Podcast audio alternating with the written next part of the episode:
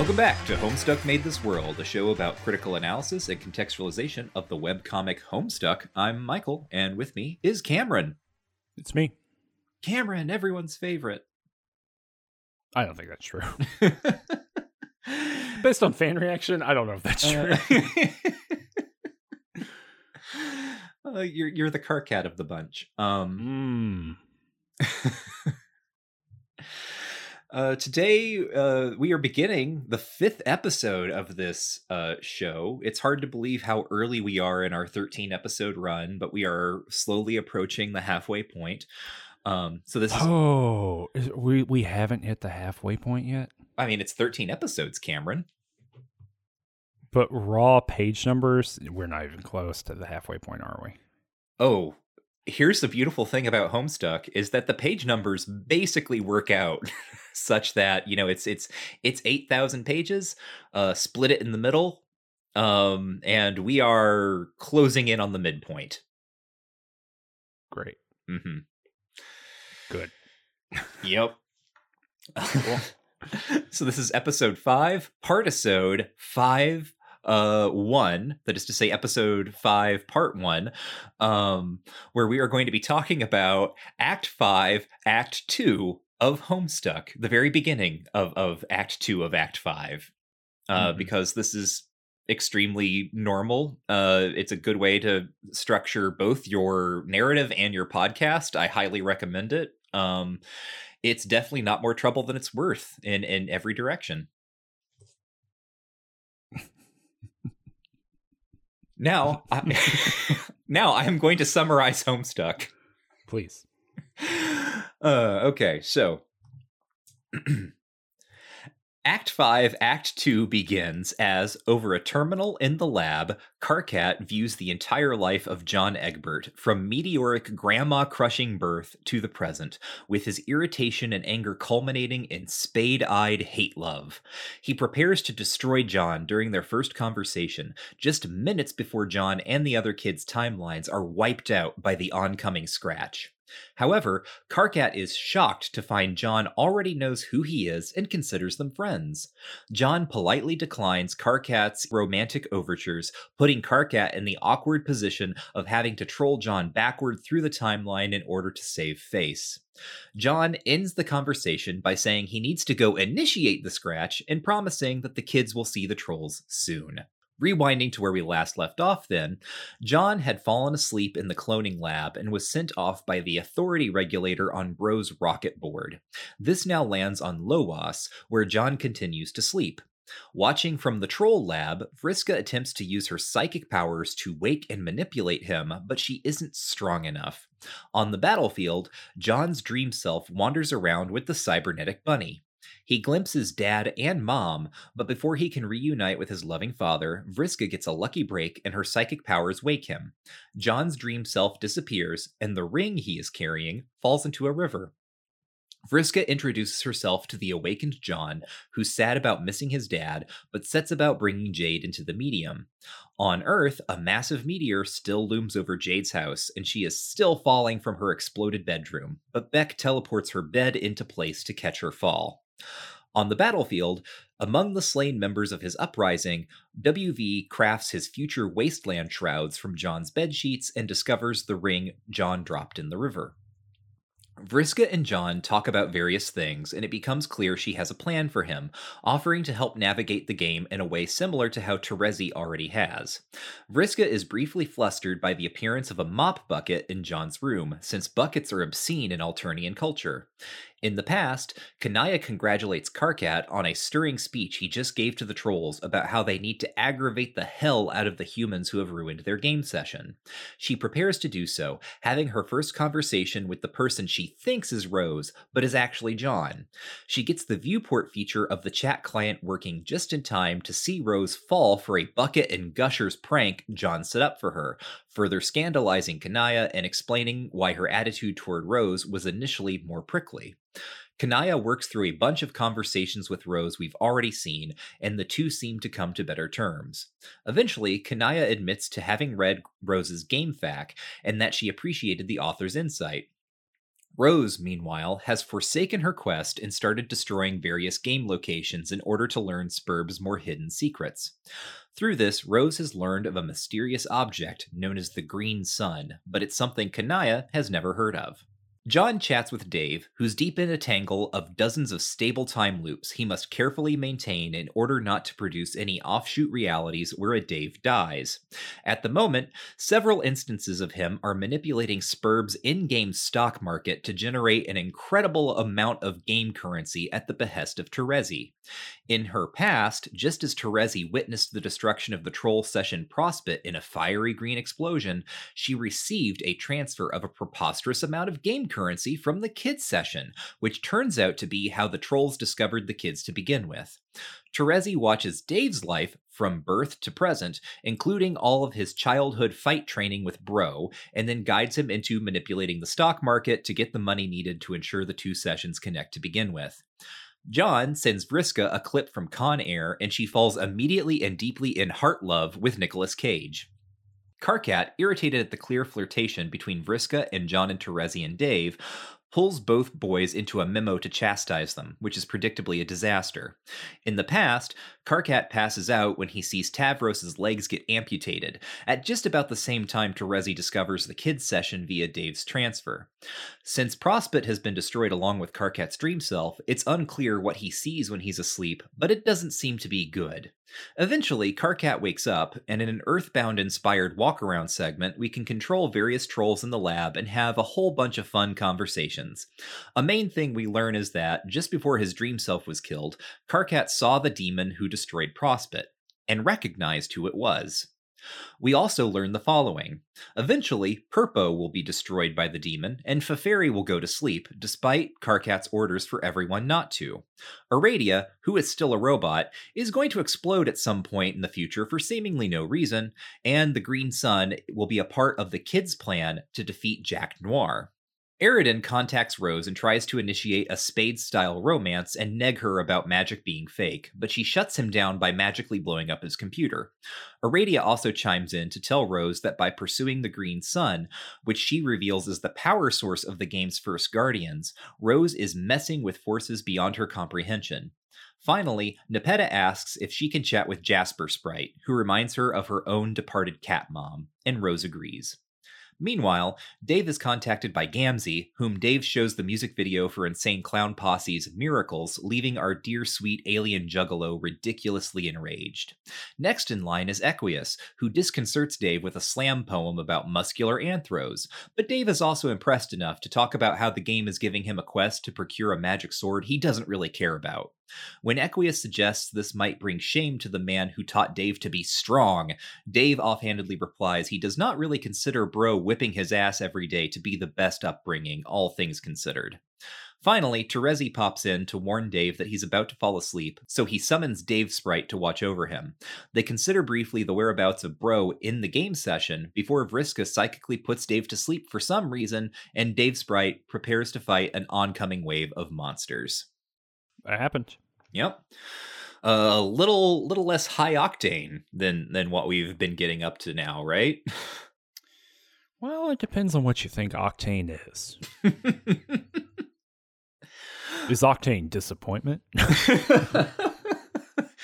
In which case, we're getting so much octane right now. We're getting a lot of octane if that's the case. And, uh, you know, I'll say that. This bummed me out. Mm-hmm.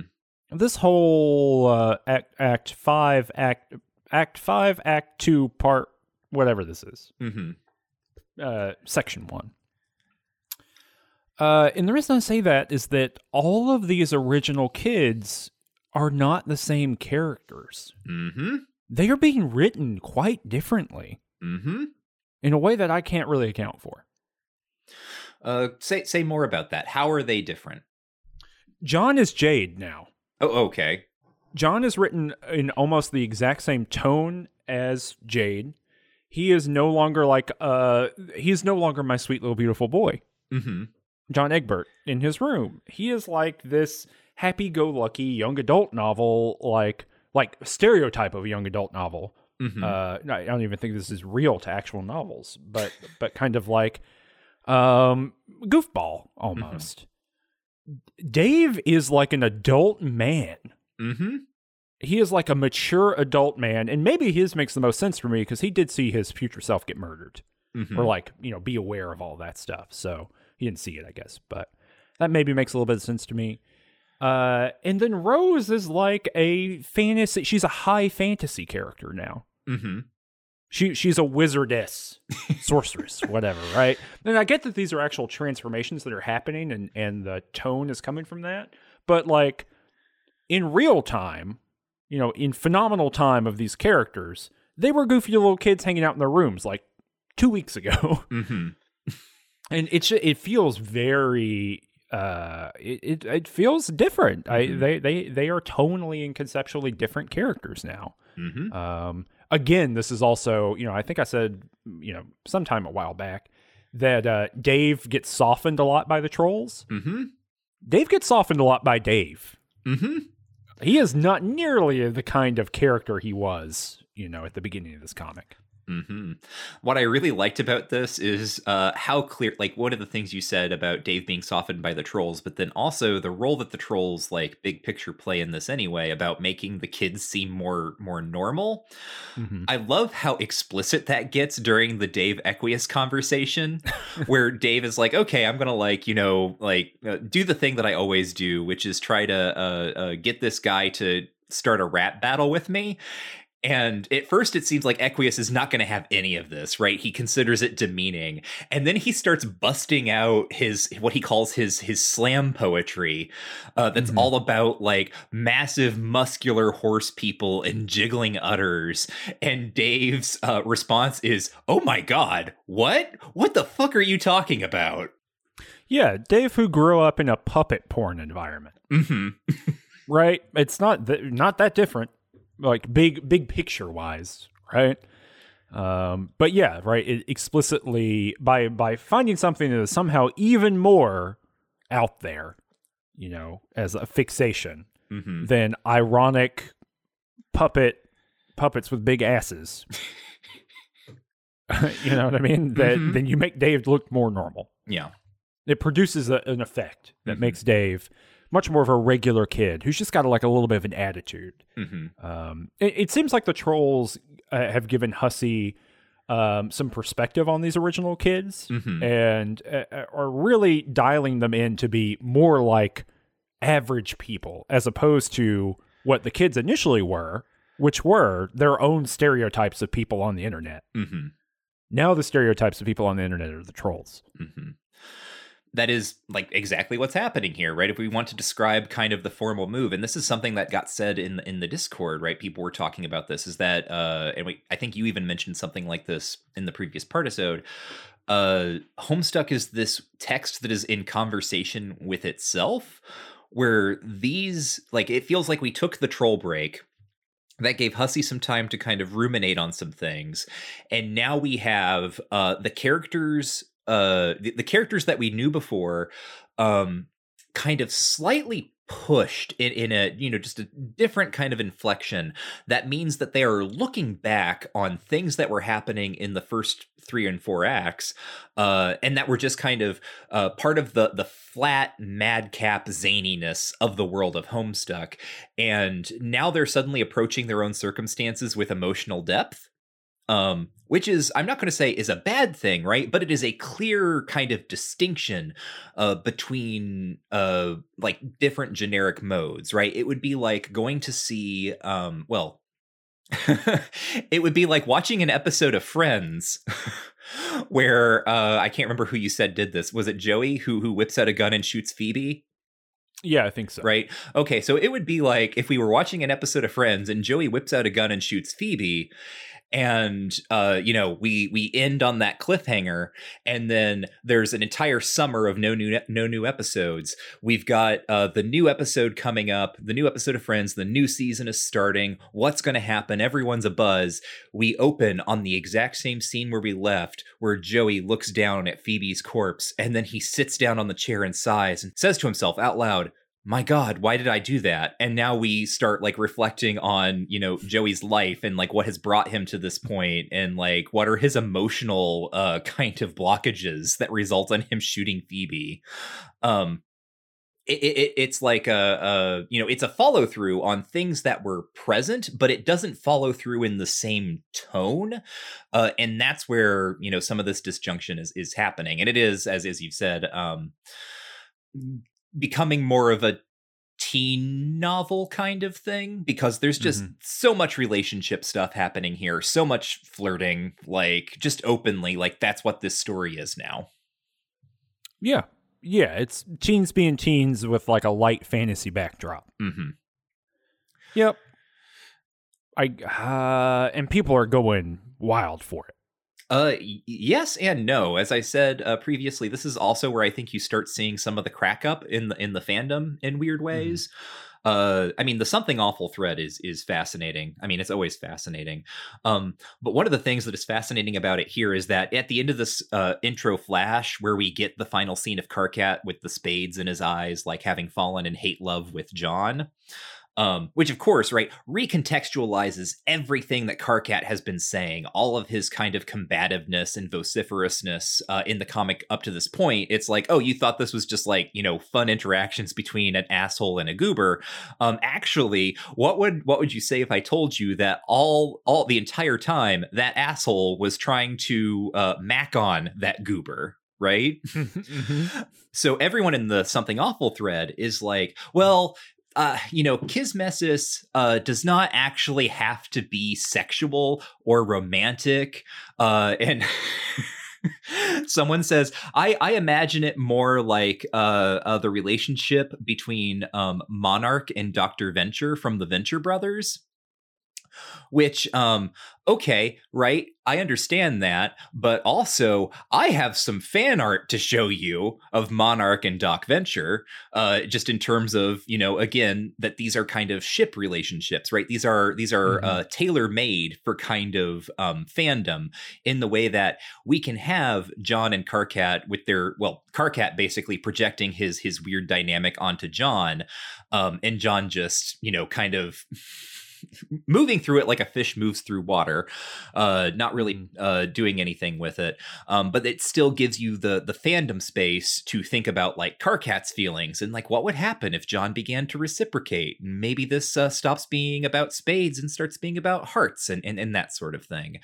Um, mm so that's a conversation that's happening in the something awful thread is there's uh, there's this almost the denial right of people trying to find ways to say that this is not what this comic is about anymore to the degree that when john does say to karkat uh famous line i am not a homosexual mm-hmm. yes um yes of course pe- people in the thread are like damn Hussie trolling the shippers again.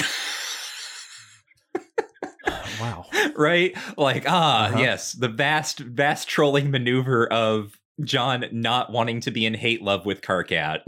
yeah.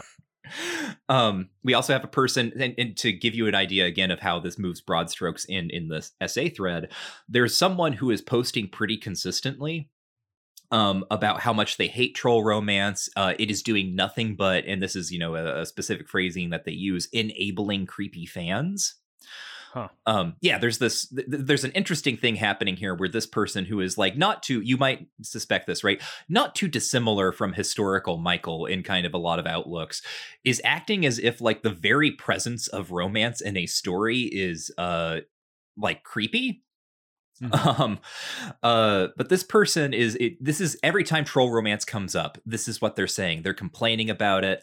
Um, and then and then, uh, you know, about two thirds of the way through this reading, we get our Dave Terezi conversation where it is clear that Dave and Terezi are just like flirting the hell out of every, like every conversation is just like weird, loaded, flirting repartee. Um, this person has been both a Dave fan and a Terezi fan. And at this moment, they're like, well, okay, I guess this makes sense.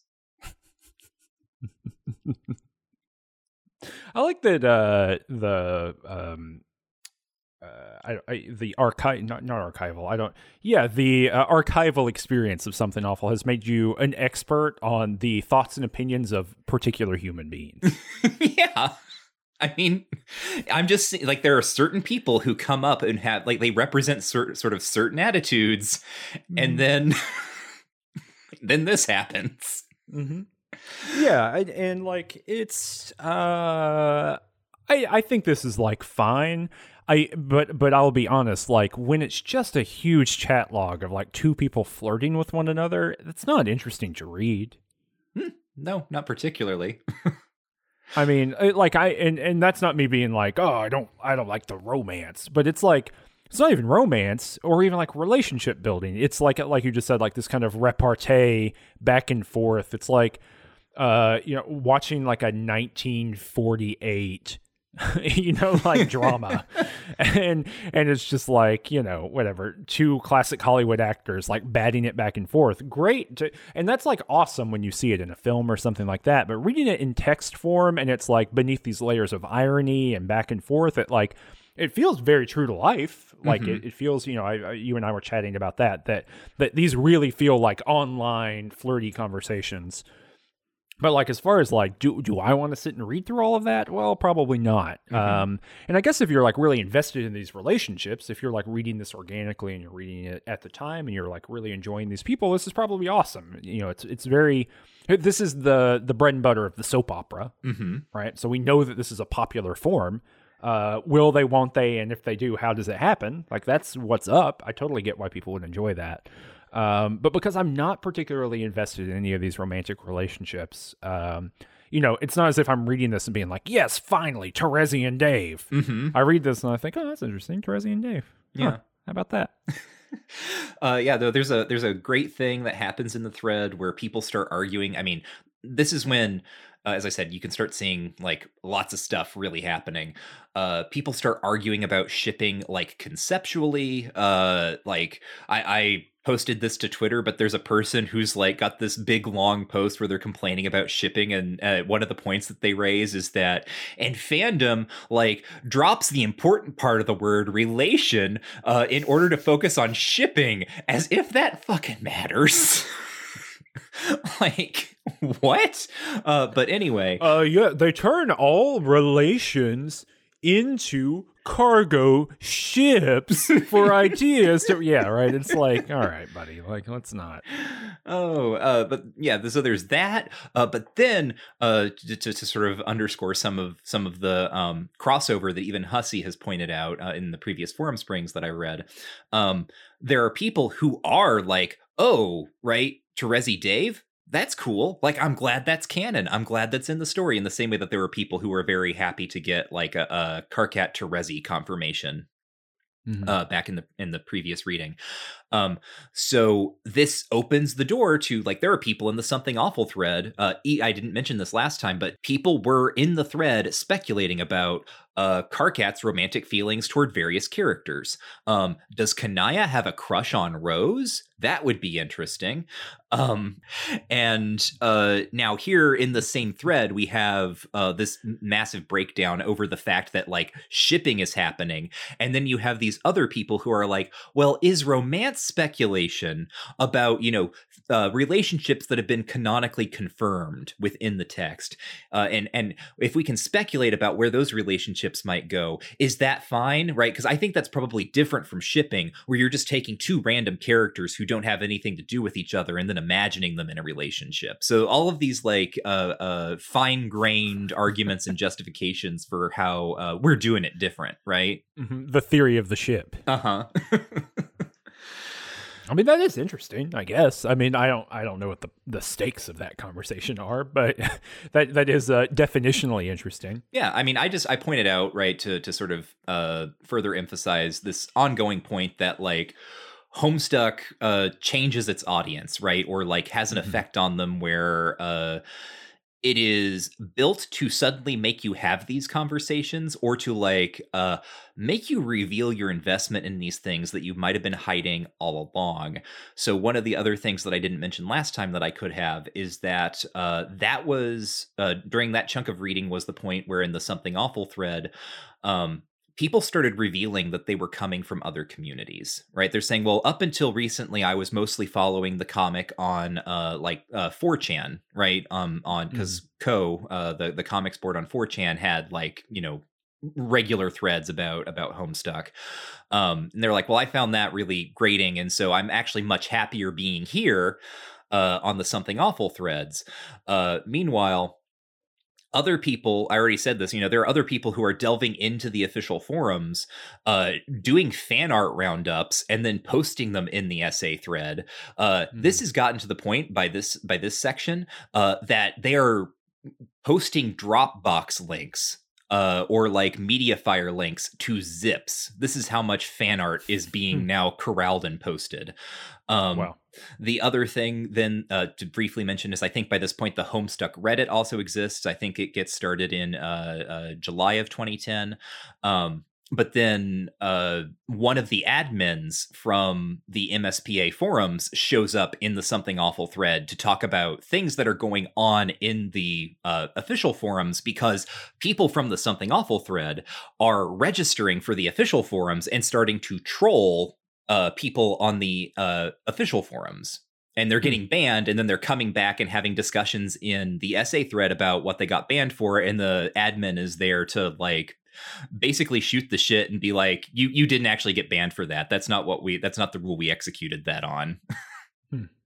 so all of these uh segments of the online readership that uh very often are taking themselves as being like distinct and uh, discontinuous from other parts. Uh, they're all running into each other explicitly now, um, but had been also, I think, running into each other implicitly uh, even before that. Well, so the, there's a big, so this is 2010. There's a big hole here for me. What's Tumblr doing? It's weird. No one's talking about Tumblr yet, and I don't know right? I'm not sure if I, I, mm. if I even have a Tumblr by this point. I must have gotten a Tumblr around around now, maybe sometime late 2010, early 2011. Mm-hmm. But but I but that's interesting to me, right? That that we so strongly, I think, now associate Homestuck with Tumblr. Mm-hmm. And uh, you know, it's just never come up organically, right? And and I think we would even associate certain parts of the Homestuck fandom with Tumblr. Oh, and, absolutely. You know, and and kind of the Tumblr both aesthetic and the broader movements that happened over there and then like the way that discourse and like call outs and things like that circulated on on Tumblr in a way that they they didn't circulate in forums you know that there's something about that platform that transformed the way that people kind of talk to one another and uh i yeah the fact that that it has not showed up yet that these things are kind of uh, wholly, uh, I don't know, hermetically sealed from one another. It seems like uh, pretty interesting. That's an interesting historical point in and of itself. Mm-hmm. Yeah, t- Tumblr is definitely going to start coming up, but historically, it has not come up yet. Like, I'm sure fandom is already existing on Tumblr as of you know mm-hmm. fall winter 2010 um, but it is not the chatter is not such that it is working its way up through the official forums and then into uh, you know the something awful thread yeah so does the do the ms paint forums or whatever the ms MSPA forums. Mm-hmm. Do do they get closed at some point? Well, I mean, obviously that's probably far in the future, but mm-hmm uh, there is a uh, a server migration that happens that goes wrong, and that's what obliterates them. what a homestuck thing to happen. Mm-hmm. You know, this was the era, I would say 2008 to 2013, 2012, 2013, somewhere in there, mm-hmm. of the uh, my server failed to migrate, my my hard drive crashed, uh, explanation of anything. Mm-hmm. Like anything you want to get rid of or destroy or whatever. Ah, the server server failed. Uh, my hard drive broke. Whatever. it was a time where you could really get away with that because backups were. I mean, they existed obviously, but were not, especially in like the the hobbyist space or whatever. You know, I, Dropbox was just now, as you just talked about. Dropbox is really only now taking off, and before that, we were using things like MediaFire. Mm-hmm. You know, good luck with that hundred megabyte uh, upload, right? you know, uh, limit or whatever. Um, but yeah, this this was the time I remember lots of that kind of stuff happening. One one very famously. Mm-hmm. Um, but anyway, yeah. Well, I mean, I guess that might be a good segue to talk about databases and how they are the media format of the future. Wow. Yeah. The future past. Yeah, the future past. According to our, our old friend uh, Lev Manovich from Game Study Study Buddies, uh, you can search out that podcast that Cameron and I do together, where we work through books of academic uh, game studies. Uh, in his book, uh, Language of New Media, Lev Manovich uh, talks about a bunch of things, but one of the kind of central positions that Manovich takes is that uh, the the ultimate uh, sort of like uh, fundamental form of the new media artwork because that's what broadly speaking that book is is really interested in is like what do new media afford for kind of um, you know avant-garde and sort of emerging artistic movements and so on um, mm-hmm. For Manovich, uh, the the key term here is the database. Um, which he sees as uh, emerging from uh, longer traditions of media and multimedia history, in particular, to to uh, use um, a I think a, a good example is uh, like the photo album, right? Is kind of the predecessor of the database uh, because it is a book that is filled with objects or points, um, but all of those photos are or are or could be as significant as any other object or point. There is no necessarily necessary logic in a photo album that tells you like if you read these in order, it tells you a story, or uh, one of these pictures is uh, more important than another uh, because it's just a, a sort of container to hold discrete objects. Mm-hmm. Um, so, uh, just to quote Manovich here, the world appears to us as an endless and unstructured collection of images, texts, and other data records. It is only appropriate that we will be moved to model it as a database. So, there's a, a, a Manovichian move here is that uh, new media both emerge uh, and provide a vocabulary for talking about the ways that humans apprehend the world, but then it also, in a you know Mobius kind of way, loops back around in um, such that like oh we invented the database and now suddenly the entire world looks like a database right? All information all history uh, in theory could be uh, uh, typed cataloged classified and entered into a database uh, where there is no specific uh, narrative or trajectory to guide you through this information. In fact it is like the construction of the container uh, that holds this information and allows you to access it in uh, various types of ways, right? That's really like the new media object's point. Uh, the new media object, again quoting Manovich, consists of consists of one or more interfaces to a database of multimedia material. Uh, a little bit uh, after that, quote, as a cultural form, database represents the world as a list of items and it refuses to order this list. In contrast, uh, a narrative creates a cause and effect trajectory of seemingly unordered items, events, right, parentheses. Therefore, database and narrative are natural enemies. Competing for the same territory of human culture, each claims an exclusive right to make meaning out of the world. Uh, this is a thing that, uh, if you go back and listen to that episode of Game Study Study Buddies, uh, I at least uh, take issue with this idea that database and narrative are natural enemies.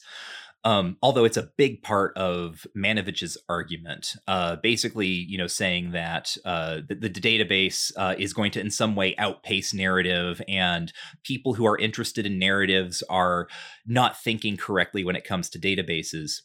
Um, and you know one of the reasons i object to this kind of characterization is that i have access to something like homestuck which i think mm-hmm. is uh, playing the database and the narrative against each other uh, like that's what it's doing right like that's one of its engines and we've hit the point where i think that becomes extremely clear um, where uh, homestuck as an object is a bunch of heterogeneous stuff the early acts are not like these current pages, right? Which is not quite exactly like the Troll Act. All of this stuff is, is different and weird, uh, and the the part of what you are doing as a reader of Homestuck is like working through all of this information and then trying to fashion your own interface for what you may think is most important, whether that's uh, you know, the, the cause and effect of narrative of how the game works, or whether or not it's like characterization and ships.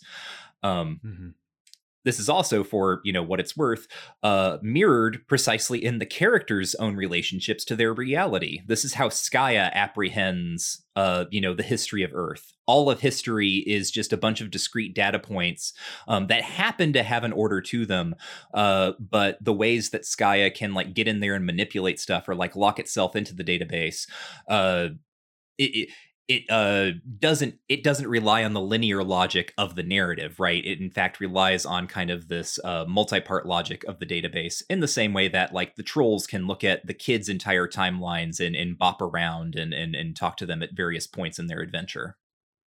Yeah i mean this is like the logic of the demon too right? Mhm. that the demon can uh it, uh, because it's a time traveler, it can intersect at any given point and then create the conditions of its own winning. Mhm. you know, whatever. Um, and so, because time is not a progressive flow of things from moment to moment, where uh, uh, it's a bunch of snapshots in the photo album, right? Mhm. It is not a river that you can't step into twice, right? I guess that's two kind of different models of thinking about time or ways of thinking about time. But you know, the photo album never changes. Mhm. Uh, the photo album is always the same, which is why there's so much, could, uh, you know, uh, I was going to say ink spilled, but uh, words typed, of, uh, uh, where people, you know, especially the trolls being like, well, I know this is true, but I can't change it, so I'm going to do it anyway, even though it won't listen to me. And, and you know, the comic is over and over and over again hammering on this paradoxical kind of reality that they live in of um, I know what's going to happen, and I'm going to do this anyway. And and I understand why you would do that because you, if you're playing in a space that's kind of complex like this, you do have to keep telling the audience what the rules are. Mhm. You know, I think that that that is a big part of it, and that's you know what we were talking about in the last part episode. That's kind of Hussie's method. If you constantly tell the audience what the rules are, then when you change what the rules are, you're ju- you can just keep telling them. You Mhm. know. Um, the the moment of explication is also a moment that's an opportunity to change things and uh, you know how how things are operating, and you just have to kind of go with the flow. What can you do as an audience member? Get mad about it? Mhm. Um, you know, post on the forums about it. Great, the trolls won. Mhm. Uh, but but there's something um, you know I don't know really really interesting uh, about that, and I think that's also you know when I was talking about in the last uh, part episode about like I probably would have stopped reading here. Mhm. I think a big slowdown for this is that if at every turn characters are talking about how what is happening doesn't really matter and we're just kind of watching wheels spin and like that's the fun I'm supposed to be getting here is watching the wheels spin to see what happens even though everyone knows what's already happened. I th- that is like a big larger deflationary move Mhm. um, you know, to I would say probably to manage expectations. You know, if I'm thinking like really pragmatically Hussie style about it, uh, Mhm. that's a really easy way of managing expectations. That yeah, you think things might go some other way, but also increasing speculation. You know, obviously some characters think they really can beef it up and do stuff. Rose has got something going on here. Mhm. Um, and uh, someone else does too. One of the trolls kind of keeps pushing on it too. I guess Karkat, Mhm. uh, even though he is one of the people who is also saying nothing can change. This is uh, also a point where people start really complaining about the pacing of this thing. Um, Hmm. And it is, you know, uh, zeroing in on something that you've outlined here. Like we are seeing a, a, uh big shift from here's a bunch of kooky game mechanics that lock in together and that are going to like send us on this bizarre romp of a, a like largely stupid paradoxical uh, plot through through uh, this fantastic land called the Medium we're switching over from that to this story about characters like they're still in that world right still kind of doing those things uh, but those things have been pushed so far into the background that we're just seeing like so much of this uh, chunk that we read is just the characters talking to each other and and sort of Hmm. just you know rambling about stuff um so that's you know it in big picture in the macro that's one way in which this is evident the other thing then to keep in mind is that when this is being produced serially, you're getting like one of these conversations a day, or like half of a conversation, and then another half of Mhm. a conversation the next day, sort of dripping in piecemeal. So people start getting uh, really impatient. They want it to get back to the plot. Uh, there's uh, there, there's a bit sort of earlier on uh, at a at a point earlier on in this reading where someone is like, we haven't seen Dave in like a month. What's Dave doing? What's happening? Uh, which I think is a, a fair kind of question if you're reading this serially. Uh, but one of the weird effects of it, sort of archivally, uh, being able to sort of read this all together and know that, like, yeah, the next scene, like after the next changeover, we get like three Dave conversations in a row. Um, is that it is like watching an episode of a TV show that stops to buffer every 30 seconds. right? Like because that's yeah kind of. Yeah. Right. That's sort of what's happening is like you know like uh it's like you know tony says something and then it stops and it buffers and then you have an entire day where people can be like where's meadow? What's meadow up to? What is meadow up to? Uh yeah that's actually interesting uh because this is the still the time when youtube had a maximum upload length of 10 minutes right? Mm-hmm. So so this kind of piecemeal content is like everywhere at this time too. Mm-hmm. Other than like broadcast TV. The overall form of the story I, it's it's a strange thing right for me to be able to look at this thing as it is now as it is finished and see kind of uh frankly i'm going to say this like it is actually really well constructed right? Like there is a there's a, a clear logic to for instance the, the whole thing about the buckets right? The the bucket thing comes up where remember like that establishes something about it. Um you know back in the troll act we were given given the little breadcrumb that buckets have something to do with troll sexuality. Now the bucket comes back up we're reminded of it and then it uh sort of precedes immediately the scene where Kanaya and Rose have kind of that first awkward interaction where she sees the bucket fall on Rose's head because John pranked her. Um, mm. And as you're reading that sort of archivally, it all kind of like fits together. It's like, yeah, this is how stories work. Like a piece of information is set out, uh, you you sort of take note of it, and then it's relevant in kind of a following scene. Uh, when this is spread out over like a week and a half or something, um, the the feeling of that is just like lost right? It, it's it's it can be difficult especially when uh, you are one of several thousand people who are trying to talk mm-hmm. about this thing uh, and everyone has different levels of retention and remembering like what happened just now versus like what's what do they want to happen next right? Can i wish it can i wish it hard enough that dave will be the next update and that sort of thing?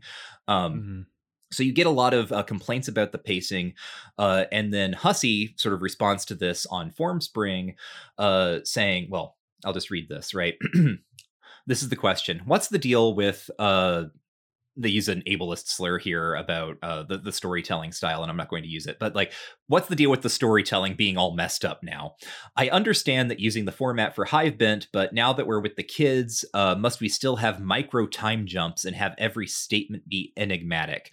What happened to the slow build and discovery? Hussie responds, What's the deal with the phrase, what's the deal with? The deal with it is what you see and read. That's how it is. Were you expecting absolute reversion to earlier story progression rhythms? You were wrong to do so. What is it about the story, this format, or this website which you would which would make you anticipate static, unevolving patterns. Is there criticism and disapproval buried in your question? Yes, that's cool.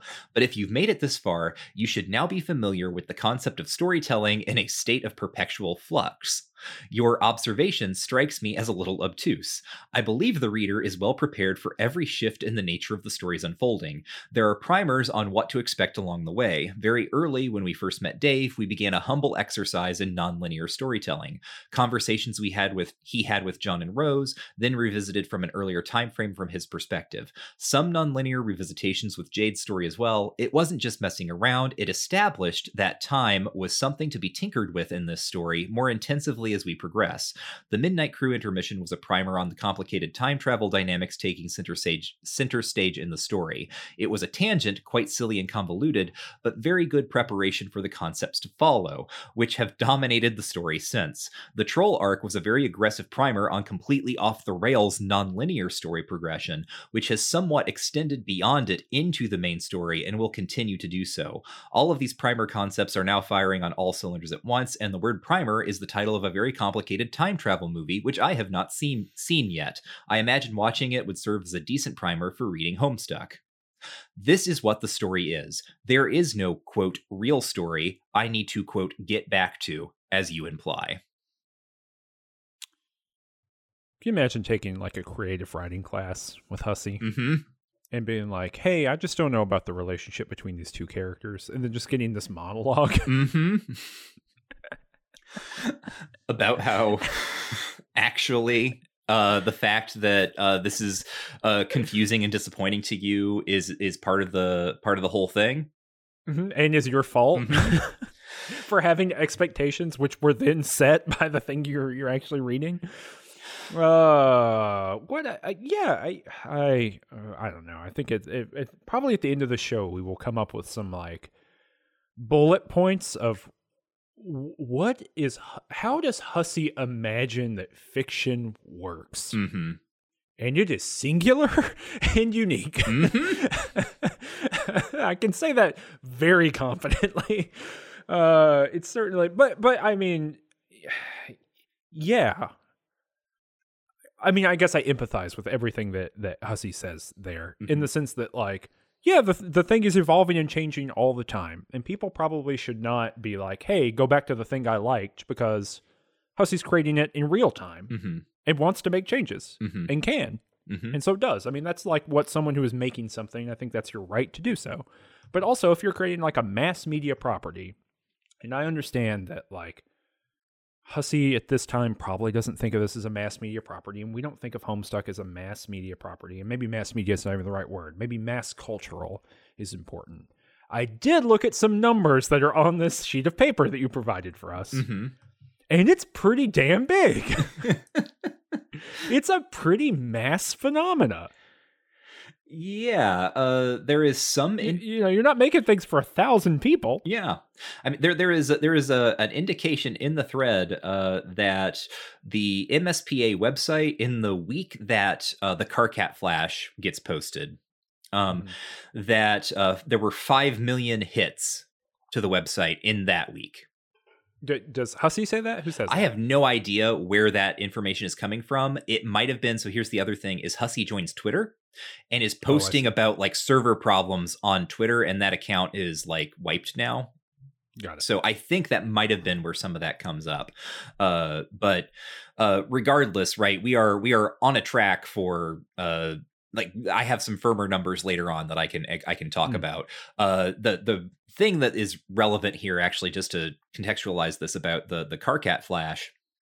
So um, it is supposed to go up on uh, October 25th, 1025 of 2010. Um, there are some technical problems with getting it finalized. Uh, so Hussie isn't going to be able to post it on time, goes ahead and starts posting the pages afterwards. So everyone is kind of like a little, like everyone's real hype because we're like, oh my gosh, a flash is coming. Um, and no one knows that it's going to be a walk around, right? No one knows what this is. Mm. Mhm. So anticipation, oh, it's not going to happen. We're just going to go with some pages afterward. Uh, technical problems get smoothed out. So then Hussie takes down the pages that were posted afterward, goes back, uh, puts up the the flash. It's called Past Karkat Wake Up. Uh, the site crashes immediately, destroyed the site. Mhm. um immediately people are trying to like uh download enough of it like download the whole thing and get it rehosted somewhere else. Um someone downloads uh gets it downloaded and rehosts it on 4chan um the ensuing traffic crashes 4chan uh now someone does point out in the thread that this is this was a point in time where 4chan was already having some server issues for basically unrelated reasons so this was kind of a you know straw breaking the camel's back situation but like Mhm. for a brief moment, right, enough traffic got redirected from mspaintadventures.com to 4chan in such a way that 4chan went down. Yeah. That's pretty big. Mm-hmm. It's a pretty big deal. So yeah, that that that's happening. It, it's it's getting big, uh, and then Hussie is sort of uh, really committing to this idea that I mean, and I I think again that this is also justified, and this is this is the uh, sort of stance that I end up taking at about this time, which is just like, Mhm. yeah, like this is this is your story that you're telling kind of in your way, uh, and I'm kind of here to see that because whatever's going on here is really interesting to me in in multiple directions. Um, Mhm. But this uh, also thematically ties in or like Hussie wants it to thematically tie in uh, to something else that gets talked about in the Formspring uh, which is now uh, this is this is a story about the deconstruction of arcs right not only is there no real story to get back to because uh you know there's there's a narrative here but really we're kind of like building out a database where you're going to have multiple ways of interfacing with this object um Mhm. Uh Hussie is going to start pontificating on this idea of character arcs uh and how they're basically bullshit. And we see this uh with Dave here most explicitly where he's talking with Equius and he's talking like you know the game wants me to pull this sword out of the stone like some king arthur thing uh and he's just totally over it not into it and doesn't even pull it out of the stone right ends up kind of like cheating such that he breaks the sword and then he's walking around with you know half a broken legendary sword Mhm. um so Hussie is uh you know trying to uh do something with uh the very popular i think in- popular in general but popular i think at least very much uh, in fandom at this time this idea that characters have arcs and you need to follow kind of the arc right? What what type of character is this? What sort of arc do they have? Uh is it a hero's journey? How does the hero's journey work? Kind of a, a tv tropes way of thinking. Um Mhm. and so there's a, a and this shows up as well in in the book commentary where Hussie is kind of trying to talk about how Homestuck is deconstructing quote unquote arcs uh with regard to like John uh who seems like he might be the person who's going to have a hero's journey but guess what? He's actually going to like muddle around and like flirt with Vriska a whole bunch and then uh you know get really sad about not being able to find his dad and thinking about how earth is dead uh yeah, he gets turned in like a into a baby halfway through his journey. Like his his his brain gets obliterated. I don't know what happened. right? Like his mind gets replaced with some other character in the middle. I think that's a. Uh, I mean, sure, yes, this does happen, Mhm. but also it's like, well, you kind of stack the deck in your favor on that one, right? Like. mhm.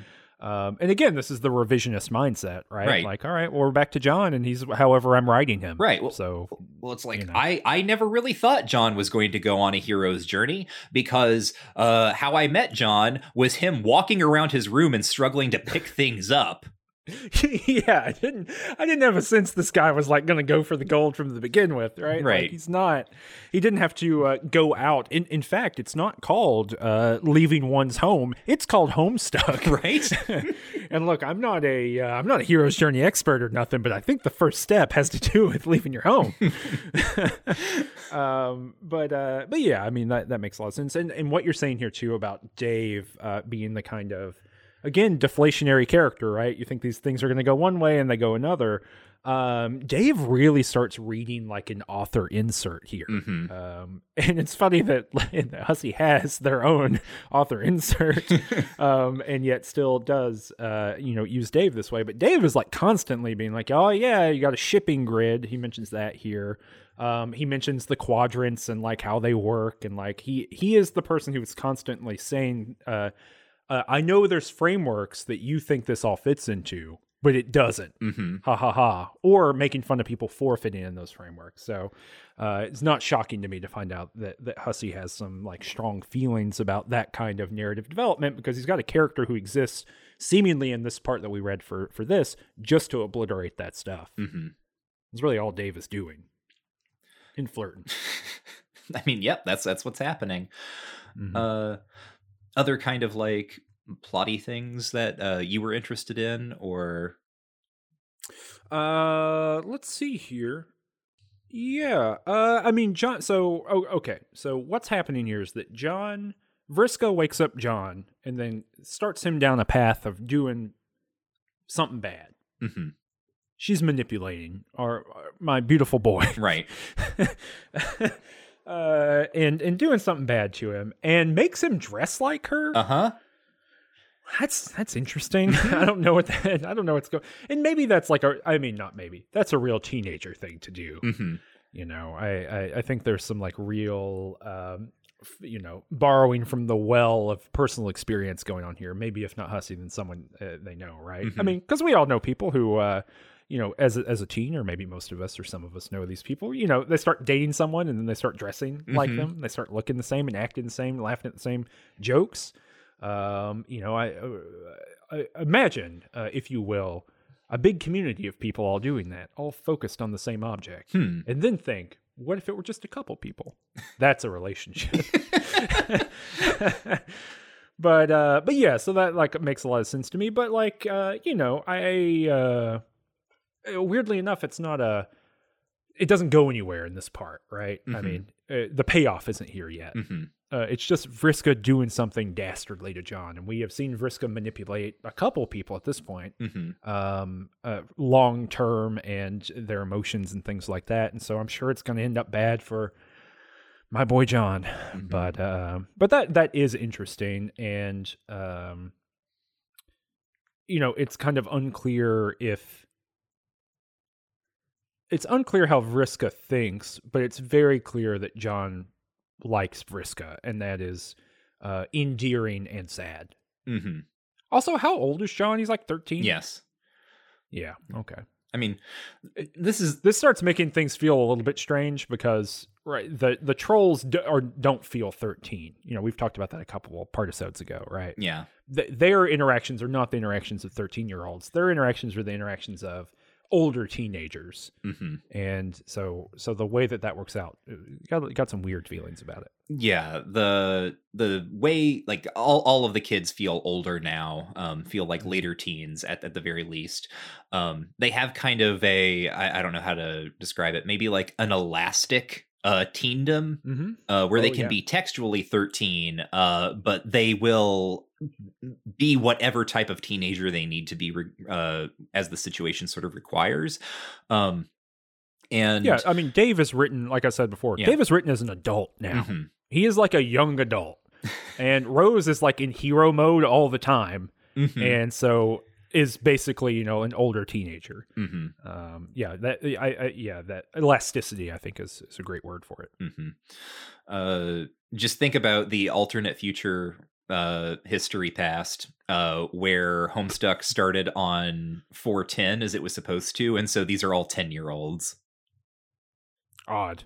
Yeah I um don't think I would enjoy that. yeah i don't know if it would lean in quite the directions that it does uh No. but who knows anyway It would be like, I like toy trains.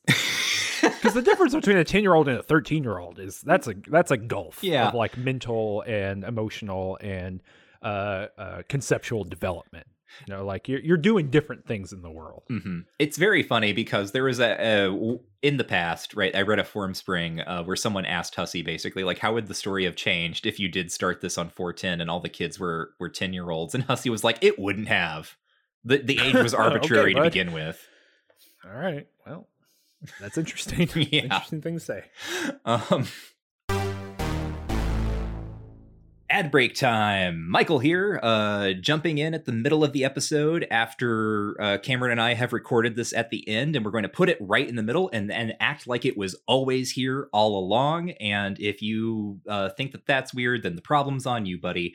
Uh, how you can fix that, however, how you can fix that problem that is with you is going to patreon.com slash rangedtouch uh, and checking out some of the offerings that we have there if you haven't already. Um, if you are already supporting us on Patreon, thank you so much. We are totally listener supported.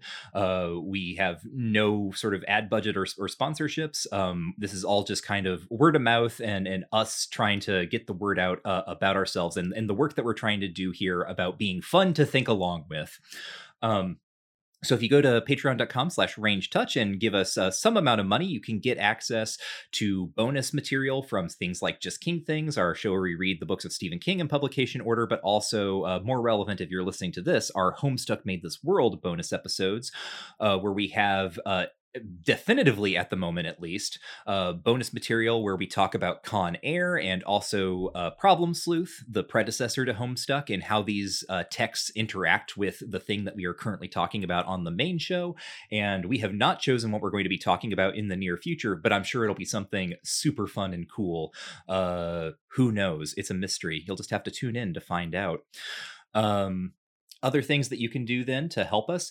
Uh, you can tell someone to listen to the show you know talk it up to your friends. If you know someone who is homestuck skeptical uh, then tell tell them that we are a homestuck skeptical podcast. We're not actually. We believe super hard in homestuck. It's extremely not fake. Uh, but we're trying to build kind of a, a way for people to understand what this object is and why it is important. Um, in many ways, uh, even if you don't necessarily want to go through with reading it yourself. We we want to be your companionable guides in this endeavor. Uh, you can also leave a review on your podcast platform of choice uh, for five stars. Um, and if you leave a five star review and uh, you know you say something fun and delightful, then Cameron will read it on air. Do you have another for us, Cameron? Uh, I do. So uh, the first thing I want to say is I was looking back through our five star reviews, and I, I want to re-extend my invitation. If you're the teenage Dave cosplayer on TikTok who said that this was the worst podcast you've ever heard, I'm begging you to come on the show. we'll put you right here in the ad break. Mm-hmm. But here's a different. Uh, the ad break becomes a recurring interview segment. Uh, yeah, with Yeah. teenage Dave cosplayer. Okay, who if hates the show. Teenage Dave cosplayer, if you're out there. Yeah. Uh, this is from Iggy D. Thank you for digesting this so I don't have to. This is the only way I will ever get any modicum of context from my irrevocably homestuck friends talk about this thing. See, look, it's exactly what I said. It's paying off. uh, so, uh, Uh, Pachu, Pachu. by the way. mm-hmm. Pachu! like, that's a real moment to me where I was like, oh. Like this this thing is playing with the audience in a way. This is uh 27 35, I think. Mm-hmm. let me let me skip my way there. Oh yes, yeah, yeah. So this is um uh Vriska talking to to uh John, right? Mm-hmm. And so John's using the, the backpack, his jetpack, and he goes, Pachu with a, a period. And she like very performatively, right? This is like real internet flirting. Is like, frowny face with a bunch of eyeballs. And and he goes, haha, just messing.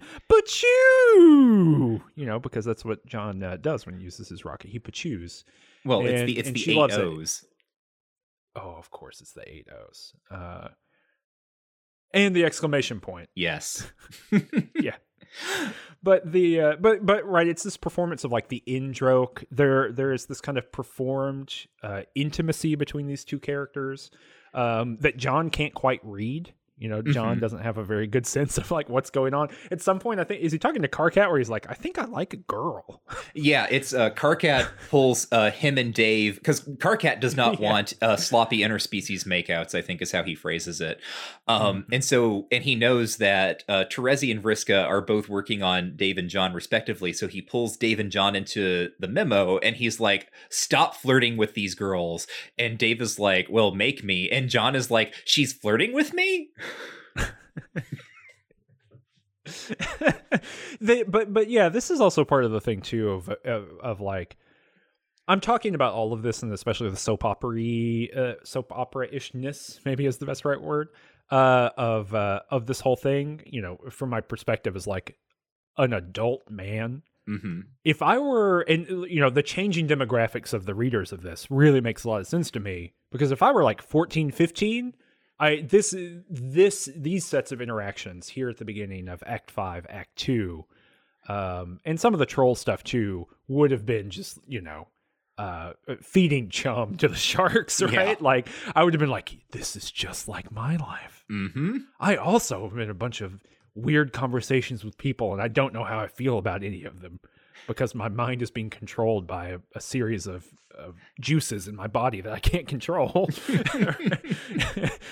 My, my glands are controlling my brain. Hmm right? But because you know i I- I- this was definitely of you know 13 14 15 was definitely an era for me of like being on the internet and a bunch of chats. We've talked about this before. And like a bunch of people who uh, i talk to in real life in very different ways and i talk to them on the internet. And like that's what the trolls and human kid interaction is all about here. Hmm of like how do you talk to people on the internet versus how do you talk to people not on the internet? And how do you become uh, uh, intimately familiar with them? Um, i- in this kind of like shared space shared culpability zone that they're all occupying. Hmm um, so uh, i totally think you know if if i'd been of the appropriate of of the roughly equivalent age here it, it would have really i would have been in this stuff for sure Mm-hmm. Uh, yeah, I mean, the thing that I said to you when we were talking about this uh, is, you know, I it, it didn't even register for me at the time like how well Hussie was capturing uh this this way of talking to people online and flirting with them when you're not. Neither of you is entirely sure if you're actually flirting i guess right? Because Mhm. uh, it's just text. You have to do a lot of sort of uh, projection and reconstruction of the other person's attitude and you have to learn uh what how does another person type when they're angry versus when they're happy right? What are these things that they may or may not even be conscious of in in their own styles of communication online uh and then hussie has this uh really just brilliant ability to uh use like the spacing of text how long a line is in the chat log right to communicate all of these things Flipping from that, mm-hmm. unless you have more to say about Vriska and John. uh no i don't I think we'll have more to say about it when it like pays off into anything, but Yeah. right now I think yeah, you know, the, this kind of like vibe of it is really interesting. I think you're right. This kind of capturing is really notable mm-hmm. uh, because also these chats don't feel like other chats. Mm-mm. Like they have their own kind of voice to them. Uh, in the same way that all the original kids all had their own very distinct voices. Now each kind of pairing in the chat has a pretty distinct kind of tone of the conversation, Mhm. and that's pretty interesting. Um, what's up with the the stock exchange? Did I was that in the comic previously and I just missed it? Uh, no, it just got added. Like, it turns out that Dave's planet has uh, the in-game stock exchange. Why? Uh, Why does that exist? I mean, it's a game, Cameron. Games Why have, would it have a stock exchange? games have markets in them. I mean, I think this is the joke, right? Is that it's a it's it is a sort of uh, parody of like in-game auction houses and things like that. Um, the the humor here being derived from the fact that if you're playing this game, uh, literally everyone else on Earth except you and your like handful of friends is dead. So the only thing you have to manipulate are oh my god, we get so many. Oh, I haven't even mentioned these. We get the new consorts. Uh, so we've we've talked about the salamanders on John's planet. Uh, Rose has uh, uh, some turtles, and Dave Yeah. has these crocodiles that are apparently running the stock exchange. Oh, he has crocodiles, and he's got- is it a bunch of other future Daves that are hanging out with him? Yes, that's that's how he's manipulating the stock exchanges. He's using his Yeah. time travel powers to come back at various points and Yeah, that's I, I got it in like the textual way, but like the visual of the stock exchange, I was like, I think that's just a bunch of different Daves wearing a bunch of different clothes and like hats and shit. Um, I yeah, I thought that was very funny. Uh, That's something I forgot to mention in the last partisode, but it really stuck out to me here is that um, Sburb used to be The Sims. Now Mhm. Sburb is World of Warcraft, and Mhm. Sburb was World of Warcraft. Um, Mm-hmm. You know, it had this adventure element the whole time, but so much of the early set part of Homestuck was around like creation and combination and choosing what to do with it or whatever. Mhm. And the mechanics of the game that we have focused on since the very end of Act 4, I guess, are almost entirely adventure game RPG stuff. Mhm. Um, and, you know, that showed up again with uh, Vriska's extreme role playing and all that stuff. Um, yeah. But uh but that really stuck out to me here is that that now uh sburb and the medium and all of its kind of gamey mechanics it's so much more um uh world of warcrafty. It's it, it's an mmo more than it is anything else where it always had kind of uh pieces of other games in it. Uh you know it felt like it was before it felt like the sims plus now it feels like world of warcraft plus i guess is what i'm Mhm. saying hmm um, the other thing here is I, I sent this to you. I think uh, the image of John walking with that bunny across the battlefield, I guess. Yeah. Is he on Prospect? I can't remember. No, he's the Um, prospect uh, got uh, partly exploded. Uh, he's on the Oh, that's right. battlefield. That's right. That's right. Yeah, yeah, yeah. Prospect got uh, with Jade and all that stuff. hmm Uh, the uh, that is maybe the goofiest image in this entire thing. That looks so comically goofy. Mm-hmm. of John dejectedly walking with his tiny murder bunny. It really is the kind of thing of like, I invented the murder bunny. I guess I have to keep playing with that. like, I guess that has to continue to exist. Uh, And it's just like dejectedly walking across the, you know, the the world. It's Mhm. so goofy. It's it's like I I derive secondhand embarrassment from looking at it. I I don't I don't care for it at all. I, that that bunny with blades and guns on it is the worst narrative decision I think I've ever encountered. It's Oh so disappointing God. and bad to me. I hate it. Oh, just wait until we learn its name. Um, Oh, it's probably uh, no, I'm not I'm not going to guess, but I I don't care for that thing. Uh still. All right. Well, opposed to that, I want to say that uh, I don't remember which page number it is, but the first shot we get of, or not the first shot, but one of the first shots we get of Rose um, as this act begins, when she asks, Oh, when she asks Go for ahead. her wands from her apprentice, which is Casey the salamander, who John left at her house Yeah. back in Act Four, and uh, yeah, Rose took on hood. yeah, uh, Rose like took on uh, Casey as her apprentice and like renamed them uh, Viceroy Bubbles von Salamancer. Yeah. And now Casey is following Rose around like wearing these like dark like magician robes. I love this Yeah. so much. Yeah, uh, yeah. Casey is great. Uh, talk about s- uh, this is some other art that I find weird and strange. Any visual representation of Rose's face. Mm-hmm. What is happening? So you would notice, uh, perhaps, that I was wait- wondering if this would come up naturally or not. This is uh, Um, 2805. If you're playing along at home, by the way, Yeah, is, yeah. is the one I wrote down. I, in my note was, "What the fuck is happening with this Rose face?" So uh, we get not just this from Rose. Uh, we also get um, yeah. So yeah, twenty eight oh five. We start out with uh, it's it's a it's an animated uh, panel. We start out with Mhm. kind of the the Earthbound style sprites from the walk around, and that like shifts into as Rose gets a message on her computer from Eridan. Um, it shifts into like this more cross-hatched like uh representational style like that rose is is drawn more like a human being in a sense uh but her expression is very strange um and we're going her to continue face doesn't fit on her head because her head is not actually human shaped. It's a cartoon character's head. Yeah. So we're going to get a, uh, uh in this little chunk we get uh this type of art for each of the characters. Um and everyone this is wild because this is this is one of the re- ways in which like the method of this show pays off. Like this is a little closer to Hussie's like what we might call natural style. I don't know if that's even a, a thing that makes sense to say at this point because Hussie kind of clearly can do multiple styles um, has sort of like different modes that they work in. Um, if you look at some like an earlier project uh, like Whistles in the Starlight Calliope, um, you get something that is closer to how uh, this looks, I guess, um, in terms of like character design. Oh my god, why are all these pictures so tiny? Mm-hmm. God damn. I've looked at some images of this before. I thought about Oh. buying it and reading it, Oh, okay, yeah. All right, so you've just to already like seen. spring it on you, but I'm not going to. She's like, this is just like in Whistles in the Starlight Calliope exactly. I was going to get you. when the clowns get eaten. Hard pass.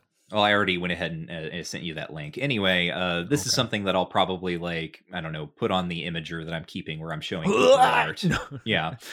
Michael here. Uh, you probably just heard me say something about putting fan art in an Imgur for people to look at, uh, which actually would be really complicated. And why on earth would I do that? No, I'm getting with the times. I've made a Tumblr to share the fan art that I reference in the show.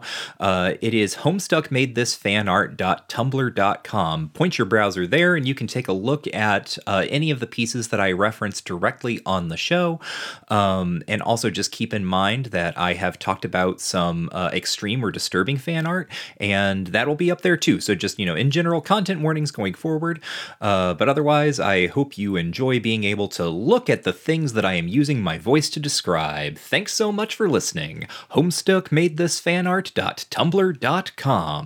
Yeah, yeah. So, so Hussie has kind of a again what we might call this natural style, uh, or at least like this is the style. There, we saw some of Hussie's like uh, natural style art in the comic. Actually, if you go back to Rose's introduction, um, there are posters on her wall that are just Mhm. uh, sketches of characters that Hussie drew. Um, they're actually characters for an unfinished novel that Hussie was working on called Wizard E. Herbert uh, which was mentioned for the first time in a recent Formspring response. And I'll have much to say about Wizard E. Herbert when we get to a later point in this story. I've heard a lot about Wizard E. Herbert. I've I have I have heard probably more about Wizard E. Herbert than anyone who has not read Wizardy Herbert ever has. Uh, Just because you and I have talked about it a lot. well, when when when thinking through alternate timelines, right? Uh, there is definitely some some version of the world in which uh, Homestuck never exists, but Wizardy Herbert does, and I am doing a Wizardy Herbert podcast. um, but I'll I'll save that for the future. um.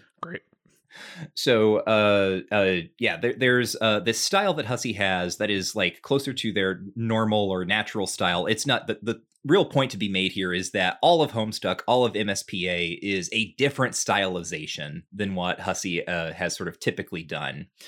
Um and the thing that i did not remember uh, at all in sort of my my own recollections of these events is that it is when these pages post when Hussie starts representing the kids in kind of something closer to their their normal artistic style um, which this is to be clear this is not at all how these uh, things actually look because of the sort of color palette of Homestuck um, mm-hmm. but in terms of like proportion and anatomy um, we're we're getting closer to to Hussie's normal style uh, this like derails uh, the something awful thread and derails the official forums thread. Uh, there is a person who uh, is on both forums in the SA thread who is complaining because they're like, it's it's like reading the same thread twice. Like everyone is complaining about this art style change. No one seems to like it. Everyone thinks it's weird and unnerving um and they're angry i guess quote unquote that it's happening and they want it to not be happening anymore um mm-hmm. and like this takes up pages and pages of debate like uh i i am not kidding and and it's like it's interesting to that i never it never locked for me that this is what unites uh these two forums right? Or this is the point where we get like kind of the most uh this is the biggest discourse in the forums thus far i should say right? Like this is the moment where it feels like uh uh as route like there are going to be points in the future where I remember the the thread getting really rowdy, and this is the first time in kind of my reread that I've actually felt that rowdiness uh, starting to bubble below the surface and it's such a weird thing for it to happen on.